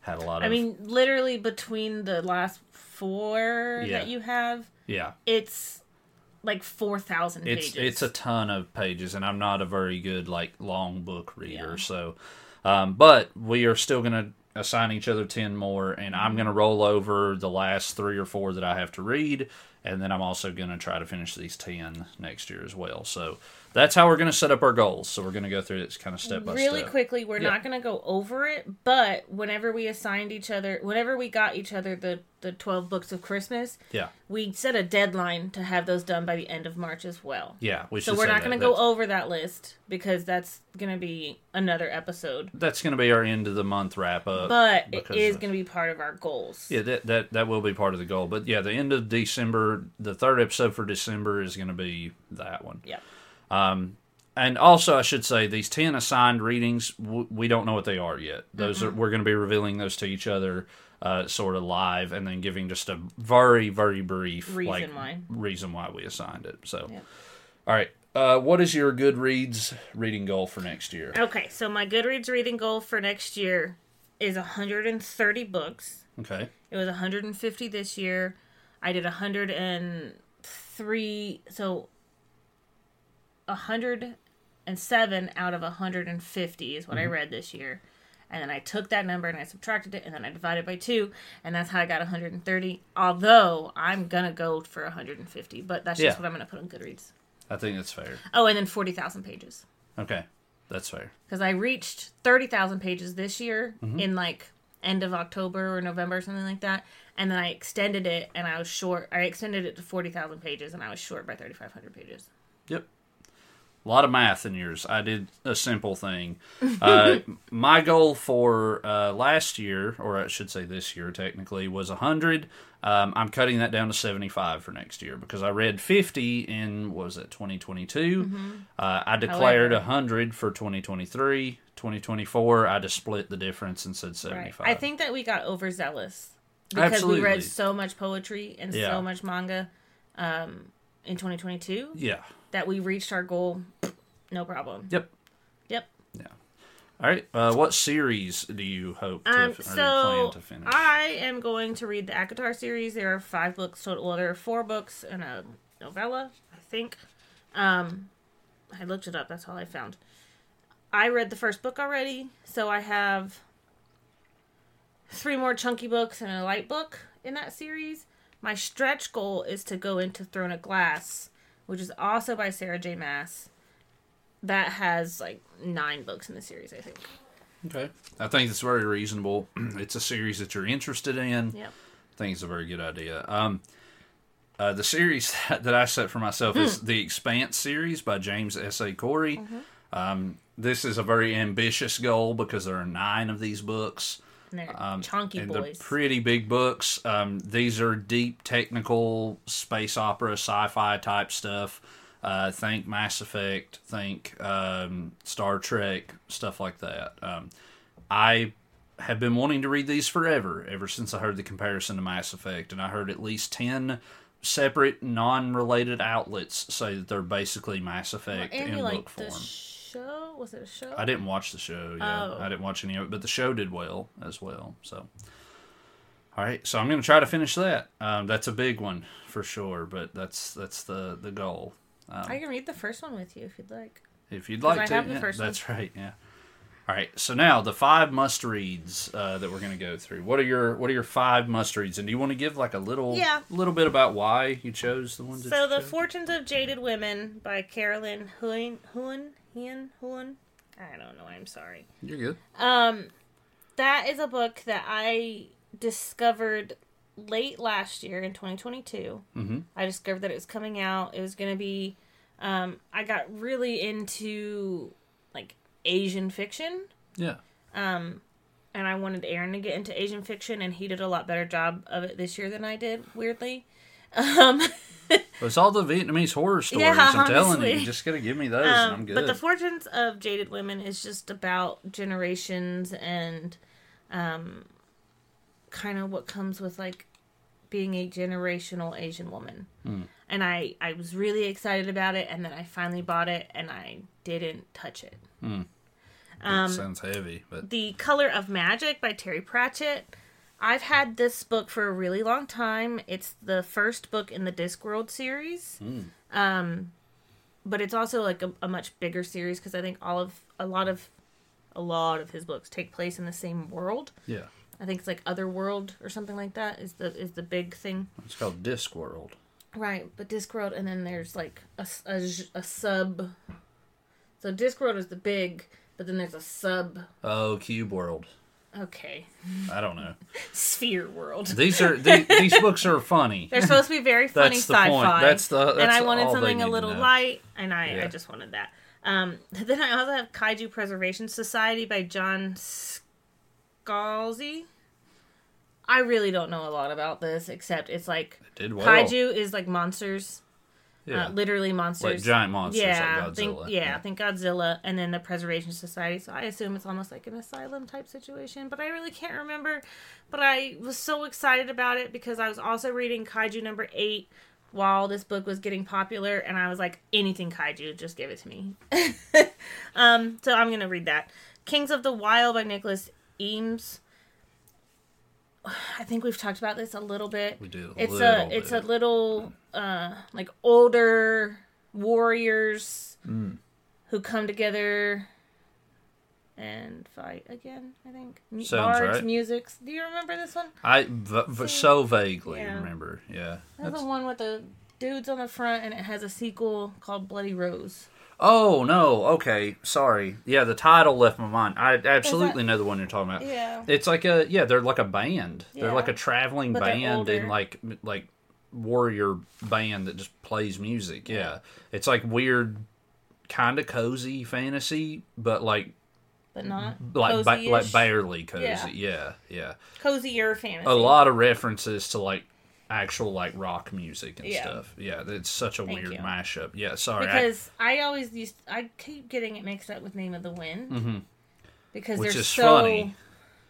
They're very similar like flowing titles, but they're very different. I was going to say it could not be more different Yeah. from what I understand. And yeah. then uh, my last one is Yellowface by R.F. Kuang, Mm. which is about a woman who takes another woman's work Yeah. and passes it off as her own.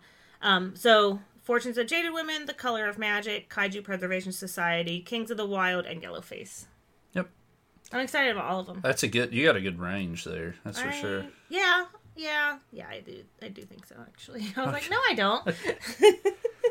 Well, the five that I have, the first one is Hyperion by Dan Simmons. Classic sci fi book.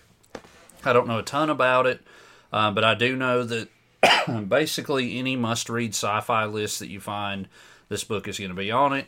And it has one of those like super classic pulpy sci fi covers. Uh, but apparently, this this series is just incredible. So I very much look forward to it. Um, I've got The Night Circus by Erin Morgenstern. Um, this book is also took off, and it's kind of polarizing. Some people really don't like it, and some people say it's the greatest thing they ever read. What's crazy is it's been out a while and it Yeah. has a resurgence right now on TikTok. Yeah, from what I understand, it's like a circus with like a kind of magical elements to it. Uh, uh, people say that it's very much about the atmosphere and not so much about the plot. Vibes. Yeah, yeah. So I, that sounds really interesting to me. That sounds right up my alley. Um, next one is uh, To Kill a Mockingbird by Harper Lee.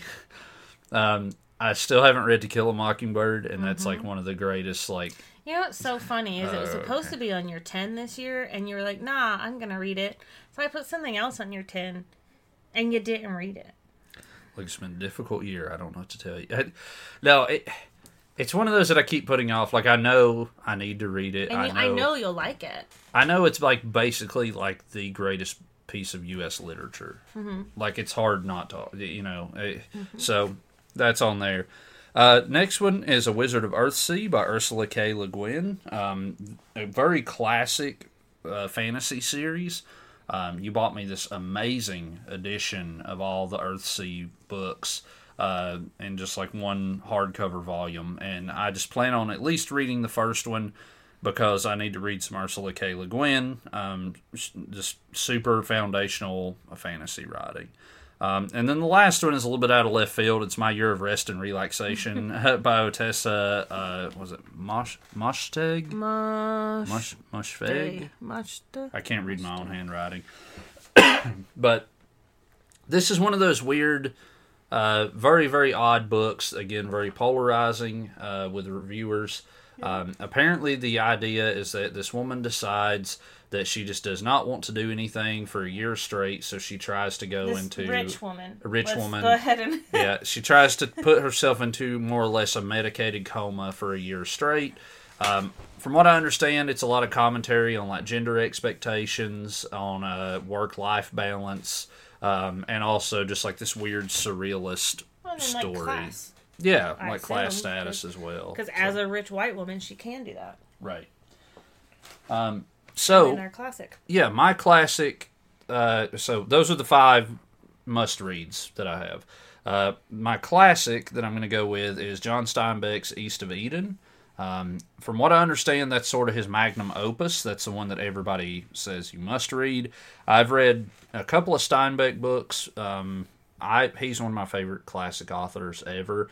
Um, and eventually, I would love to read everything that he's written, just because I think he's incredibly foundational. He's very readable, and he writes a lot about class and like you know the kind of myth of the American dream, which is something that I'm absolutely fascinated with. So My pick is a picture of Dorian Gray by Oscar Wilde. Mm-hmm. Um, another resurgence this year, I feel like, which is weird. yeah, Uh, you've read this. uh huh, fantastic. Book. I've heard of it. yeah, I don't know why or how I've gotten away with not reading it for this long, but it does feel like one of those. It's definitely on every single classics you must read. absolutely. Yeah. Every single one. So Yeah. I feel like I must. Yep. I think it's good. So those are the goals that we set for ourselves. Now we have 10 books that we have assigned each other and we're going to reveal those to each other. Do you want to do like one one for one, Yes. like one at a time? That way it's not one of us talking for like Yes. 30 minutes straight or whatever. All right. So, um, I'll kick this off and give you the first book that I've Okay. assigned for you to read in 2024. We're kicking things. There might be some noise, by the way. Uh, Lake Life by You've told me about David. James Poissant. Um, I might have some sticky notes in there because I did review this book as well. Um, so this is a book that is set uh, close to my hometown, just like a, an hour away. It's like like 15 minutes away from Sylva, something like that. Oh wow. Um, it's a great contained family drama. This does sound dramatic. Yeah, it is. Um, but it's it's very readable.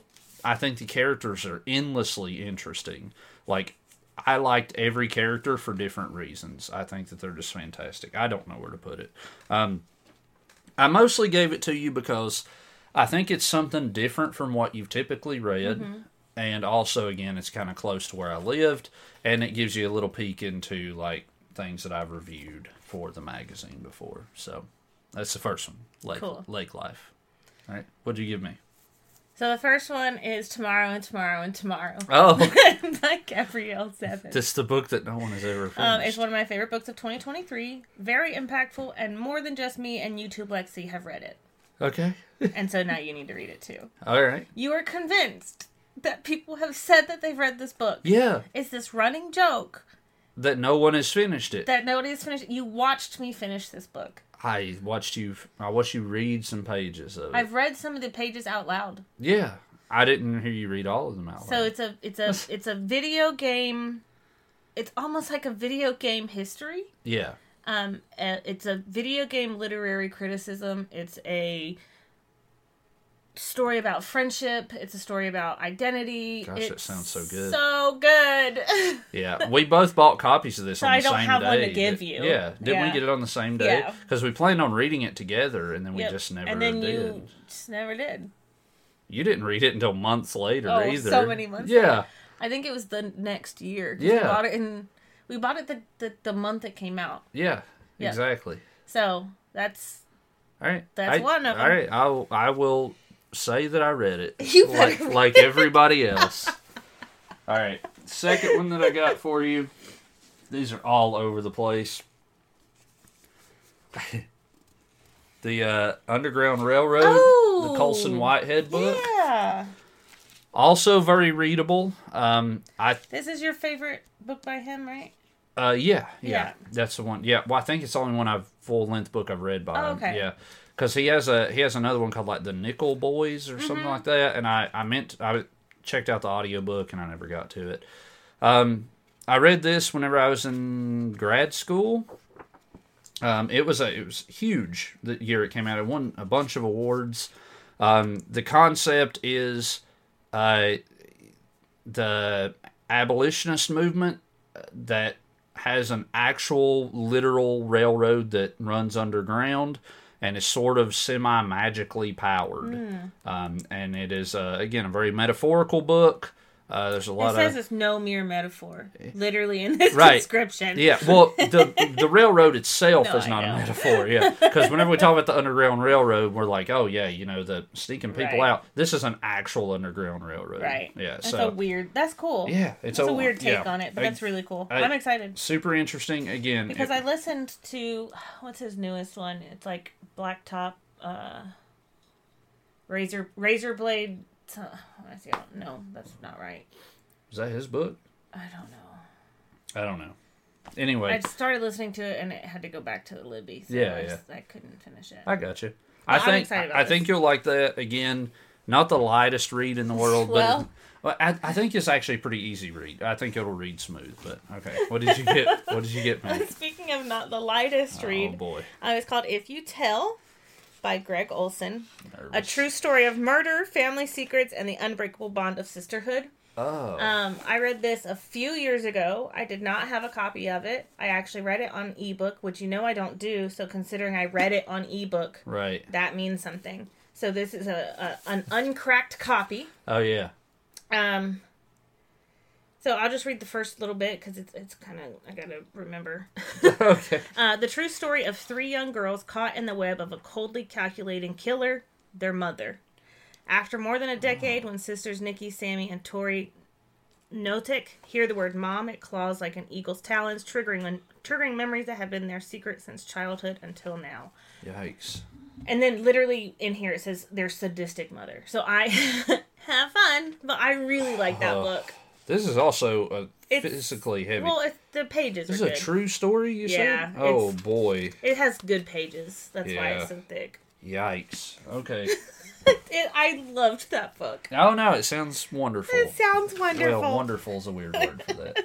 No, I that does sound good. You know I how much I, like I, like. really think you'll like it. Yeah, I like true crime Yeah. story type stuff. It's yeah. definitely like awesome. up there as one of my favorite true crime true right. crime stories. All right, ready for your next one? Uh-huh. All right, I have a Holocaust book for you. Oh no. No, Oh, Man's Search for. Meaning, the Viktor Frankl book. Uh, no, I've This uh, is a beautiful copy. Like it's like yeah, I've read so it. I've read it twice, and I keep it in good shape. we've, we talked about this That recently. physical one, yeah. Yeah. Uh, it's probably the only like the closest thing to a self help book that I think everyone should read. It's not really a self help book. It's like half memoir, half like psychological Yeah. therapeutic Because practice. wasn't he a Yeah. psychologist or isn't he or was I don't know. yeah, so so Viktor Frankl was a um, a, a psychiatrist. Uh, Psychologist. a psychologist. Mm-hmm. Okay, I thought he was a psychiatrist. So, all right, so he's a psychologist uh, that was in a concentration Mm-hmm. camp. He lived through the concentration camp, huh? Yeah, I don't know. It just says clinical psychology, which I think is psychiatry. I believe so. anyway, Anyway, sorry. um, so so he went through a concentration camp during the Holocaust. Obviously, he lived through it, and once he got out, his experiences in the Holocaust really impacted him so heavily. Seeing how so many people lived through unlivable conditions, so he developed this entire method of treating mental health issues that is still used in a Yeah, lot of therapy practices today. Um, that book has genuinely helped me through a lot of stuff. Like it reframe, it's one of those few that reframes the way that you kind of look at the world, and I think it's pretty great. But All right. all right, you got the next one for me. This one also frames how you look at the world, Oh, but gosh. it's different. It's mental health, but different. Okay, mental health but different.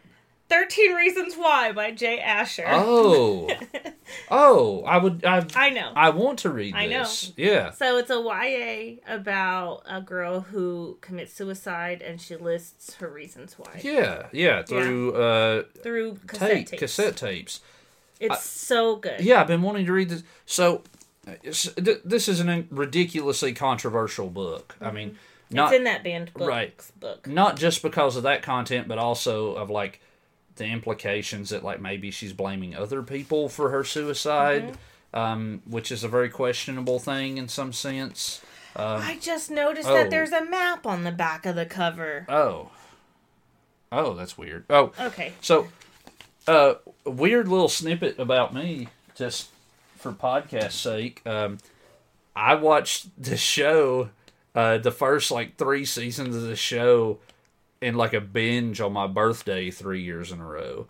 I don't know why. It derails very much Yeah. so from the book. so like whenever I started watching the first episode, it, I think it was on my birthday, I believe, and I got so into it that I just watched the whole thing. And I was like, "It's my birthday. I'm going to do whatever I want to do." I watched every episode that night. The next year, the next season came out right around my birthday. Did the exact same thing, and I did that with at least the first two, but I think the first three seasons. I don't know why the show got bad after the first season. Yeah.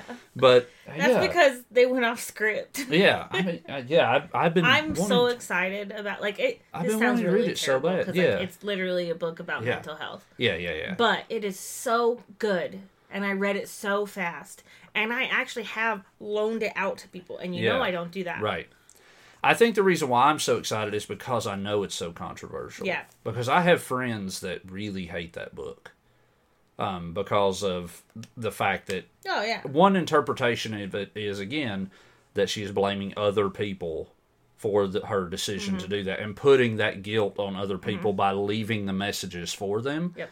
That's not okay. right like you're listening so i mean the the premise of it is you're listening to these cassette tapes after this girl has died yeah. so you're listening to her blaming you Yeah. as yeah. as Which is- she as you already know she's died Which in no world is that okay. Right. Like that's very bad. Um, but again, I think that that's from what I understand, at least my interpretation of the show, that's kind of part of it. Like she's not supposed to be a good Mm-hmm. She's person. Over, yeah, she's not supposed to be like a good person overall. No. Like, okay. Anyway, very excited about that one. I know. I'm really excited.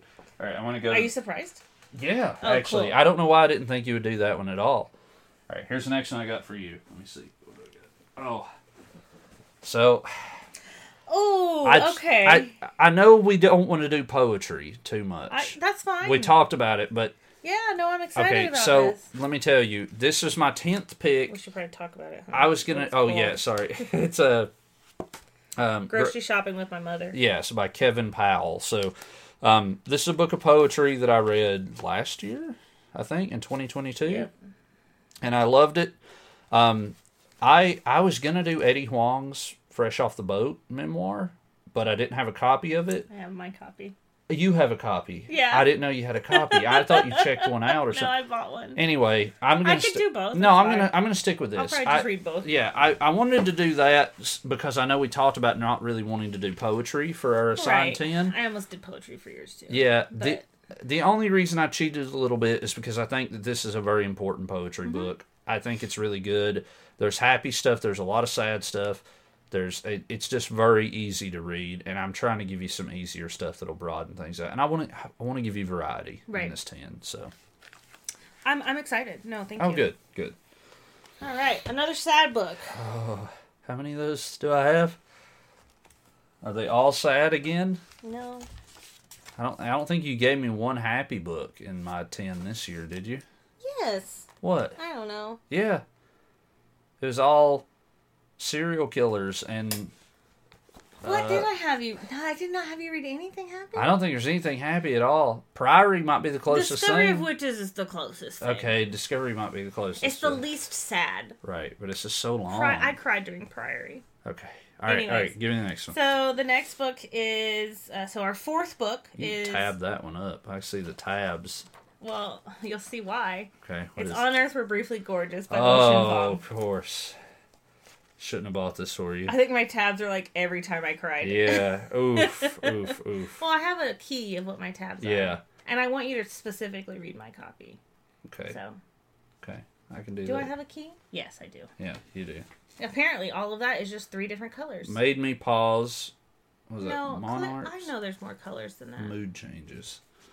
Okay, Oof. Anyway, so th- you've talked about this on the podcast a little bit. Um, I cried when I was talking about it too. So it's a very heavy book about absolutely, you should probably trauma not read. and stuff. You should probably not read Tomorrow and Tomorrow and Tomorrow and On Earth We're Briefly Gorgeous right after each other because remember I did that. Yeah, It was bad. sounds like I can't read any of these right after each other. Well, no, like you could read. Mm, Right. yeah, no, don't do that. Okay. Yeah. Read Alright. one a month. Yeah. Yeah. All right. Let me get your next one if I can reach. Here, let me. Sorry, they're all. What number are you on? Five. Oh, I don't know. Five. I don't know if you've read this. I think I have. You, but I you can't kept saying remember you it. thought you had. So this is of Mice and Men, the Steinbeck book. I've been yelling about Let me- Steinbeck. I Yeah. have I have read this, but it's also been like 15 years, Okay, so. I don't remember. I probably read this like ten anything. times. It's This one of my. so it's easy. one of my most read books. It's such a weird read this in high school classic kind of thing, but I think reading it as an adult, I got so much more out of it now that I know more about like class and the American Mm-hmm. dream, and even though that's the way they try to teach it in schools, I mean you're You- a, when you're, you're, like a a teenager, you don't understand You're- class distinction. Yeah, you don't understand like I mean you do to an extent Yeah. depending on your living situation, but you never you're not holding down a job at 12 years old like most Right. of us aren't at least, you know, but I'm excited too. so Man, I'm I'm gonna be really excited about these because like yeah. I can fulfill some goals. Mm-hmm. Pretty. That's 101 pages. Yeah, that's a super that again. I it, ever so no joke, every few years I just pick that one up and I just read it. I'm just like, "Yep, I like this a lot. I'm just going to I think that this is a curveball pick. Okay. This one is good. Like it's not sad. Okay. All right. Oh, okay. All right. Yeah. All right. Let me see it. You build It's this up. a Dark. Lover by J.R. Ward. This is It is book one of the Black Dagger Brotherhood series. This is the biggest curveball ever. If because you Okay. liked the Riley Jenson, Hold on. This little pull quote here. Deliciously edgy, erotic, and thrilling. All right. Go ahead now. because you like the Riley Jenson stuff, Yeah. you'll like this. Okay. Um, but there's a lot of books of these. Every pull quote has the word erotic in it. it's a spicy book, a little bit. It's not all spice, but it it's is not definitely all spice. it's definitely the uh, a paranormal. Is it like cayenne romance. pepper? It's not all spice. It's like, Riley Jenson. okay. All right. No, I, I'm excited. I'm Yeah, excited. I, I, like. to give you something different. Yeah, I like oddly like that Riley Jenson book I so much. I think you'll really yeah, like those. I was I couldn't put that other one down. I was like, Mm-hmm. this is good. This is interesting, and I actually had good characters, like weird world building that Mm-hmm. I told you about and- this one a little bit. Um, uh, King of the Vampires, and um, there's a thing called Lessers, and Mhm. those are like like soulless creatures or Right. soulless people. Yeah. It's very interesting. Well, we got to keep it moving. That cover's making me sweat a little bit. All right. All right. This is a family podcast. Is it? don't. I don't think it's. T- take good care of this Oh, one. I have this one autographed. oh, it's so heavy. Yeah. So uh, I have told you about this. This is uh, "Let Me Clear My Throat" by Elena Passarello. I talked to her, went to her reading. She talked to my class and everything. So it's a book of personal essays, and all of these are experiences that she has had, and all of them have to do with like voice or sound or something like that. So she has an essay on the golden record that we launched into space. You know the one I'm talking about? Oh, there's this there's this record that has like what they consider to be like a sample of like humanity in audio Oh, form, yes. and it's launched into space. Space. Yeah, in case essay? aliens get it or whatever, like they would have a record player. It's a dumb idea, but it's like symbolic. There's an essay on that. There's one where she goes to like a Stella shouting contest in Louisiana. That's Um, what this picture is. yeah, I yeah. see. And there's like, I have never read personal essays better than this. Like, I think that she does it the best that I've ever seen it done. Because the personal essay genre versus the standard essay genre, a personal essay is where you do research and you take an outside topic and then you connect it to a personal experience in your life. I don't know if I've ever seen anyone do that better than her. Yeah, I, I think this sounds good. Yeah. And I think it's good for you because you started getting into essays a little bit this year. I think those are very enjoyable. I think that you wanted to assign me this this year. Yeah. But I wasn't quite into essays. I yet. absolutely did Yeah. because I love that book. I think about it often, and it's also just the best cover. It's pretty good. It's cover. so stark, even though it's like her shirt's weirdly see through as well. But Yep. like it's like a stark black cover with her in the Stella Shout contest. Which if you don't know what Stella Shout is, streetcar yeah, streetcar named Desire. Whenever the guy's like ripping his like uh like Shirt tank top open, and he's yeah. like yelling her name. Yeah. So anyway, they, All right. So I'm nervous again. it's so good. Oh and good. you liked Joy Luck Club? I loved it. This is another one of her books. No. Oh okay. The Divine Secrets of Oh! the Ya-Ya Sisterhood by Rebecca It's a Wells. isn't this the I- Jewish I- Joy Luck Club? I have it. No, I have it as the Joy Luck Club but Southern. Southern. I thought Yes. this was Jewish. No, I don't think so. Maybe I don't. I don't know. I think she's Jewish. I don't know. Anyways, Go ahead. it's um.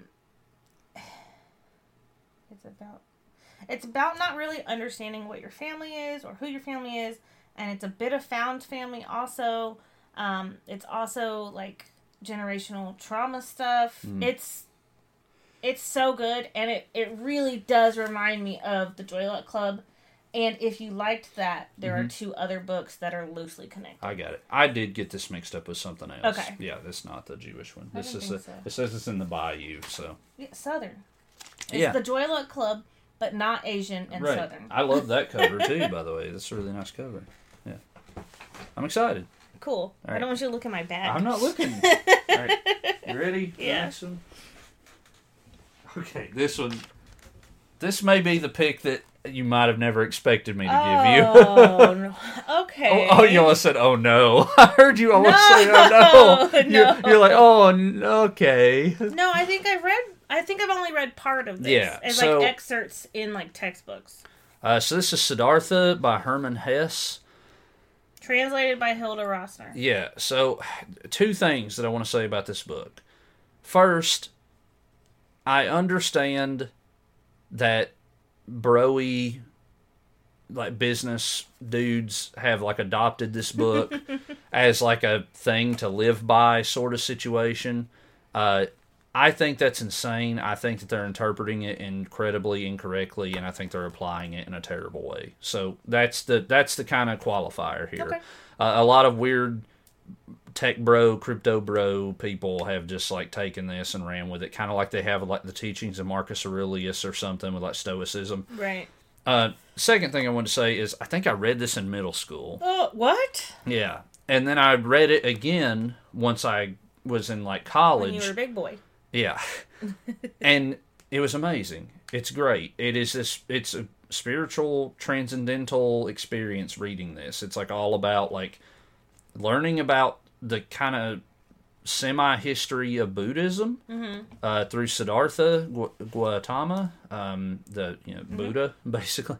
Um, it's like him creating this this uh, life philosophy, spiritual practice, basically. Cool. I, it's great. It, Yeah. After it's the one book that made me stop and literally try to listen to the wind. That sounds weird. No, but I like, get it. but it, it was genuinely after I read it, I was like, there are noises that we tune out yeah. and we don't listen for them. And then I just stopped and heard like wind in the trees, and I'm like, this is weird. How also, we, another book that's like Yeah. 120 pages. I'm telling you, I gave you such short stuff, except one. You made it a little easy. Well, I wanted to I wanted to make it a little easy so that you could get stuff you want to read. But also, again, if we're going with books that I love, they're going to be short. All right, what do you got for me? Okay. I'm nervous. I don't think you're going to be surprised. You're doing this in a very like game showy way. Let me get the book. No gods, no monsters. Yeah, not surprised. this is heavy too. so heavy. Well, like it, it's like, like physically yeah, heavy. physically heavy. It's not even that that long, Those but like pages are just. yeah, It's, like- printed on like cardstock. right. Well, we just we just talked about this gonna. one. Um, but I just I don't I even put like I remember how excited I was. Mm-hmm. Um, it's I want you to be excited. And we should say this was long listed for the PEN America Literary Award, which is like a pretty prestigious award. I read a lot of literary fiction this year, Yeah, and then I just now assigned it to you. yeah. I, I I wanted to read this Three right. three of those books. Yeah, So No Gods, No Monsters, On Earth We're Briefly Gorgeous, and Tomorrow Times Three are all literary Yeah. Fiction. Well, as soon as you put No Gods, No Monsters down, as soon as you finished reading it, I wanted to read it. So Mm-hmm. And you you even knew like probably right then and there that it was going to be on your list to read. absolutely. All right, cool. All right, what's the next one that I got? I don't know. I was I got off track. Oh, okay. Yeah, yeah, yeah. I don't know. Okay. Mm. So I got Mama Day by Gloria Naylor. You just got that copy too, didn't you? No, no, no. Oh, I got another the one. sequel. That's I right. got the, or maybe prequel. I can't remember. So, this is a a, a book that is was taught in my African literature or African American literature course. Um, it is a kind of magical realism book that is slightly literary. Um, I think this might actually be the densest read of them. I don't um, know. You gave me a Furu, which I felt like Yeah, yeah. was more complicated. I don't know. No? Once you Oh, get into it, I don't know because it's a, it's a lot about the family and Yeah. like and there's also like this kind of mystical element that comes up.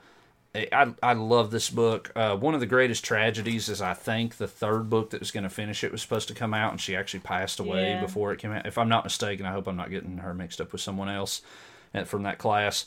But um, yeah, fantastic book. Uh, I still there's a scene in this that involves a chicken that I think about a lot. Don't worry, the chicken doesn't die, Oh, but I think about it a lot. Um, and it's just like this moment of just like pure trust and just like totally trusting. I'm excited someone. about this one because you Yeah. were excited. Like you were really excited about this Yeah. one whenever we were talking about it, and then when you found the second one, you were stoked. Every time I see that on my shelf at work, I'm like, God, I could just, I just want to read that, like pull it down and read it. But I'm always reading something else. So, yeah, think you'll love it.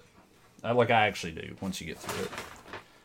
What is this? Oh, It's Fourth Wing by Rebecca Yarros. not a surprise at all. yeah, I knew that one was coming. I mean, you already told me that one Uh-huh. was coming. Yeah, so no shock. I'm not. I. It's it's pretty self. I feel like I have to read it anyway. Like Yeah. the stuff that you get really excited about and finish, I feel the need to read Right. it. So, all right. I mean, I, I gave them to you to read, so it's fine. yeah, yeah. So, Literally, the the five that I read this year, like I showed the biggest range of emotions. right.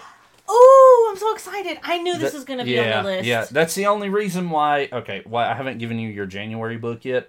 It's the only reason this wasn't the January book Right. was because uh, I was going to put it on your ten. So this is All Systems Red by Yeah, Martha I'm so Wells. excited. We just talked about this one. You know what's funny is Yeah. I I thought maybe this might have been the January book. It was going to be, but then as I was making the ten, I was Yeah. like, no, I'm, just I'm so do this. excited. Yeah, Yep. You'll This love is- it. Oh yeah. I think I read it in one sitting, maybe maybe two sittings at most. Yep. Uh, fantastic books. excited Again, super short, great stuff.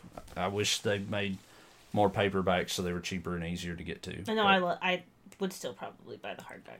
Yeah, I guess They're Well, really I- nice. I keep getting them as Christmas presents. And they're thankfully. they're like they're narrow. yeah, yeah. They're not like a regular width of a book. I like that I do too.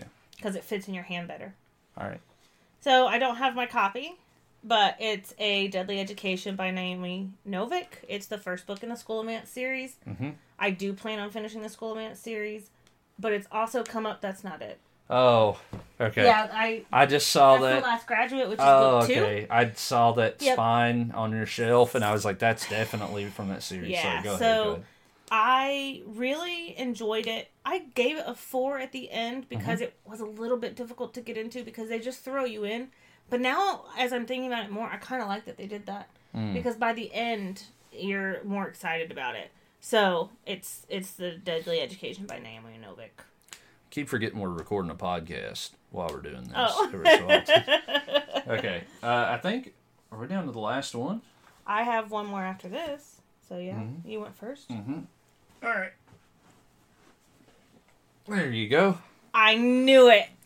Oh my god, it's so, So, heavy. This is Stephen King's Under the Dome. It's the longest book I I've ever read in my I life. knew this is gonna be Absolute longest book I've ever read. Look at these thumb marks here. Look at that. This is a long, chunky Yeah. boy. And it's a thousand seventy-two pages. you want to know something crazy? I read this thing in like three weeks or something. That's pretty good for you. It, that's insane for me. Yeah. And I read it in high school. This is. I knew. So you told me that you had a thick book for me, yeah. and I narrowed it down to Stephen King, and then I literally narrowed it down to this book. Yeah. Yeah. Well, I'm it's the, excited, well though. because You it's were the really excited it's the about this only one. long Stephen King book that I think I've like finished. Like, You well, read it, I thought, I think I did. I keep and second you read The guessing Stand, myself. maybe. I, well, I did. I know. I, I I do remember reading The Stand now. Yeah, I was on the fence about that, one, but I think you'll like that better than this. Well, I don't know about that, but okay. What's my last one? All right. So I read this in college Oh, in a. I give you a book I read in high school. You give me one you read in college. Yeah. It works. I read it in college in a world lit class. I Oh, think well, this is my study area. What is this? it is "First They Killed My Father" by Loung Ung. It's about the Mekong, um, Oh, or about about Cambodia Yep. and the Pol Pot regime. Yep.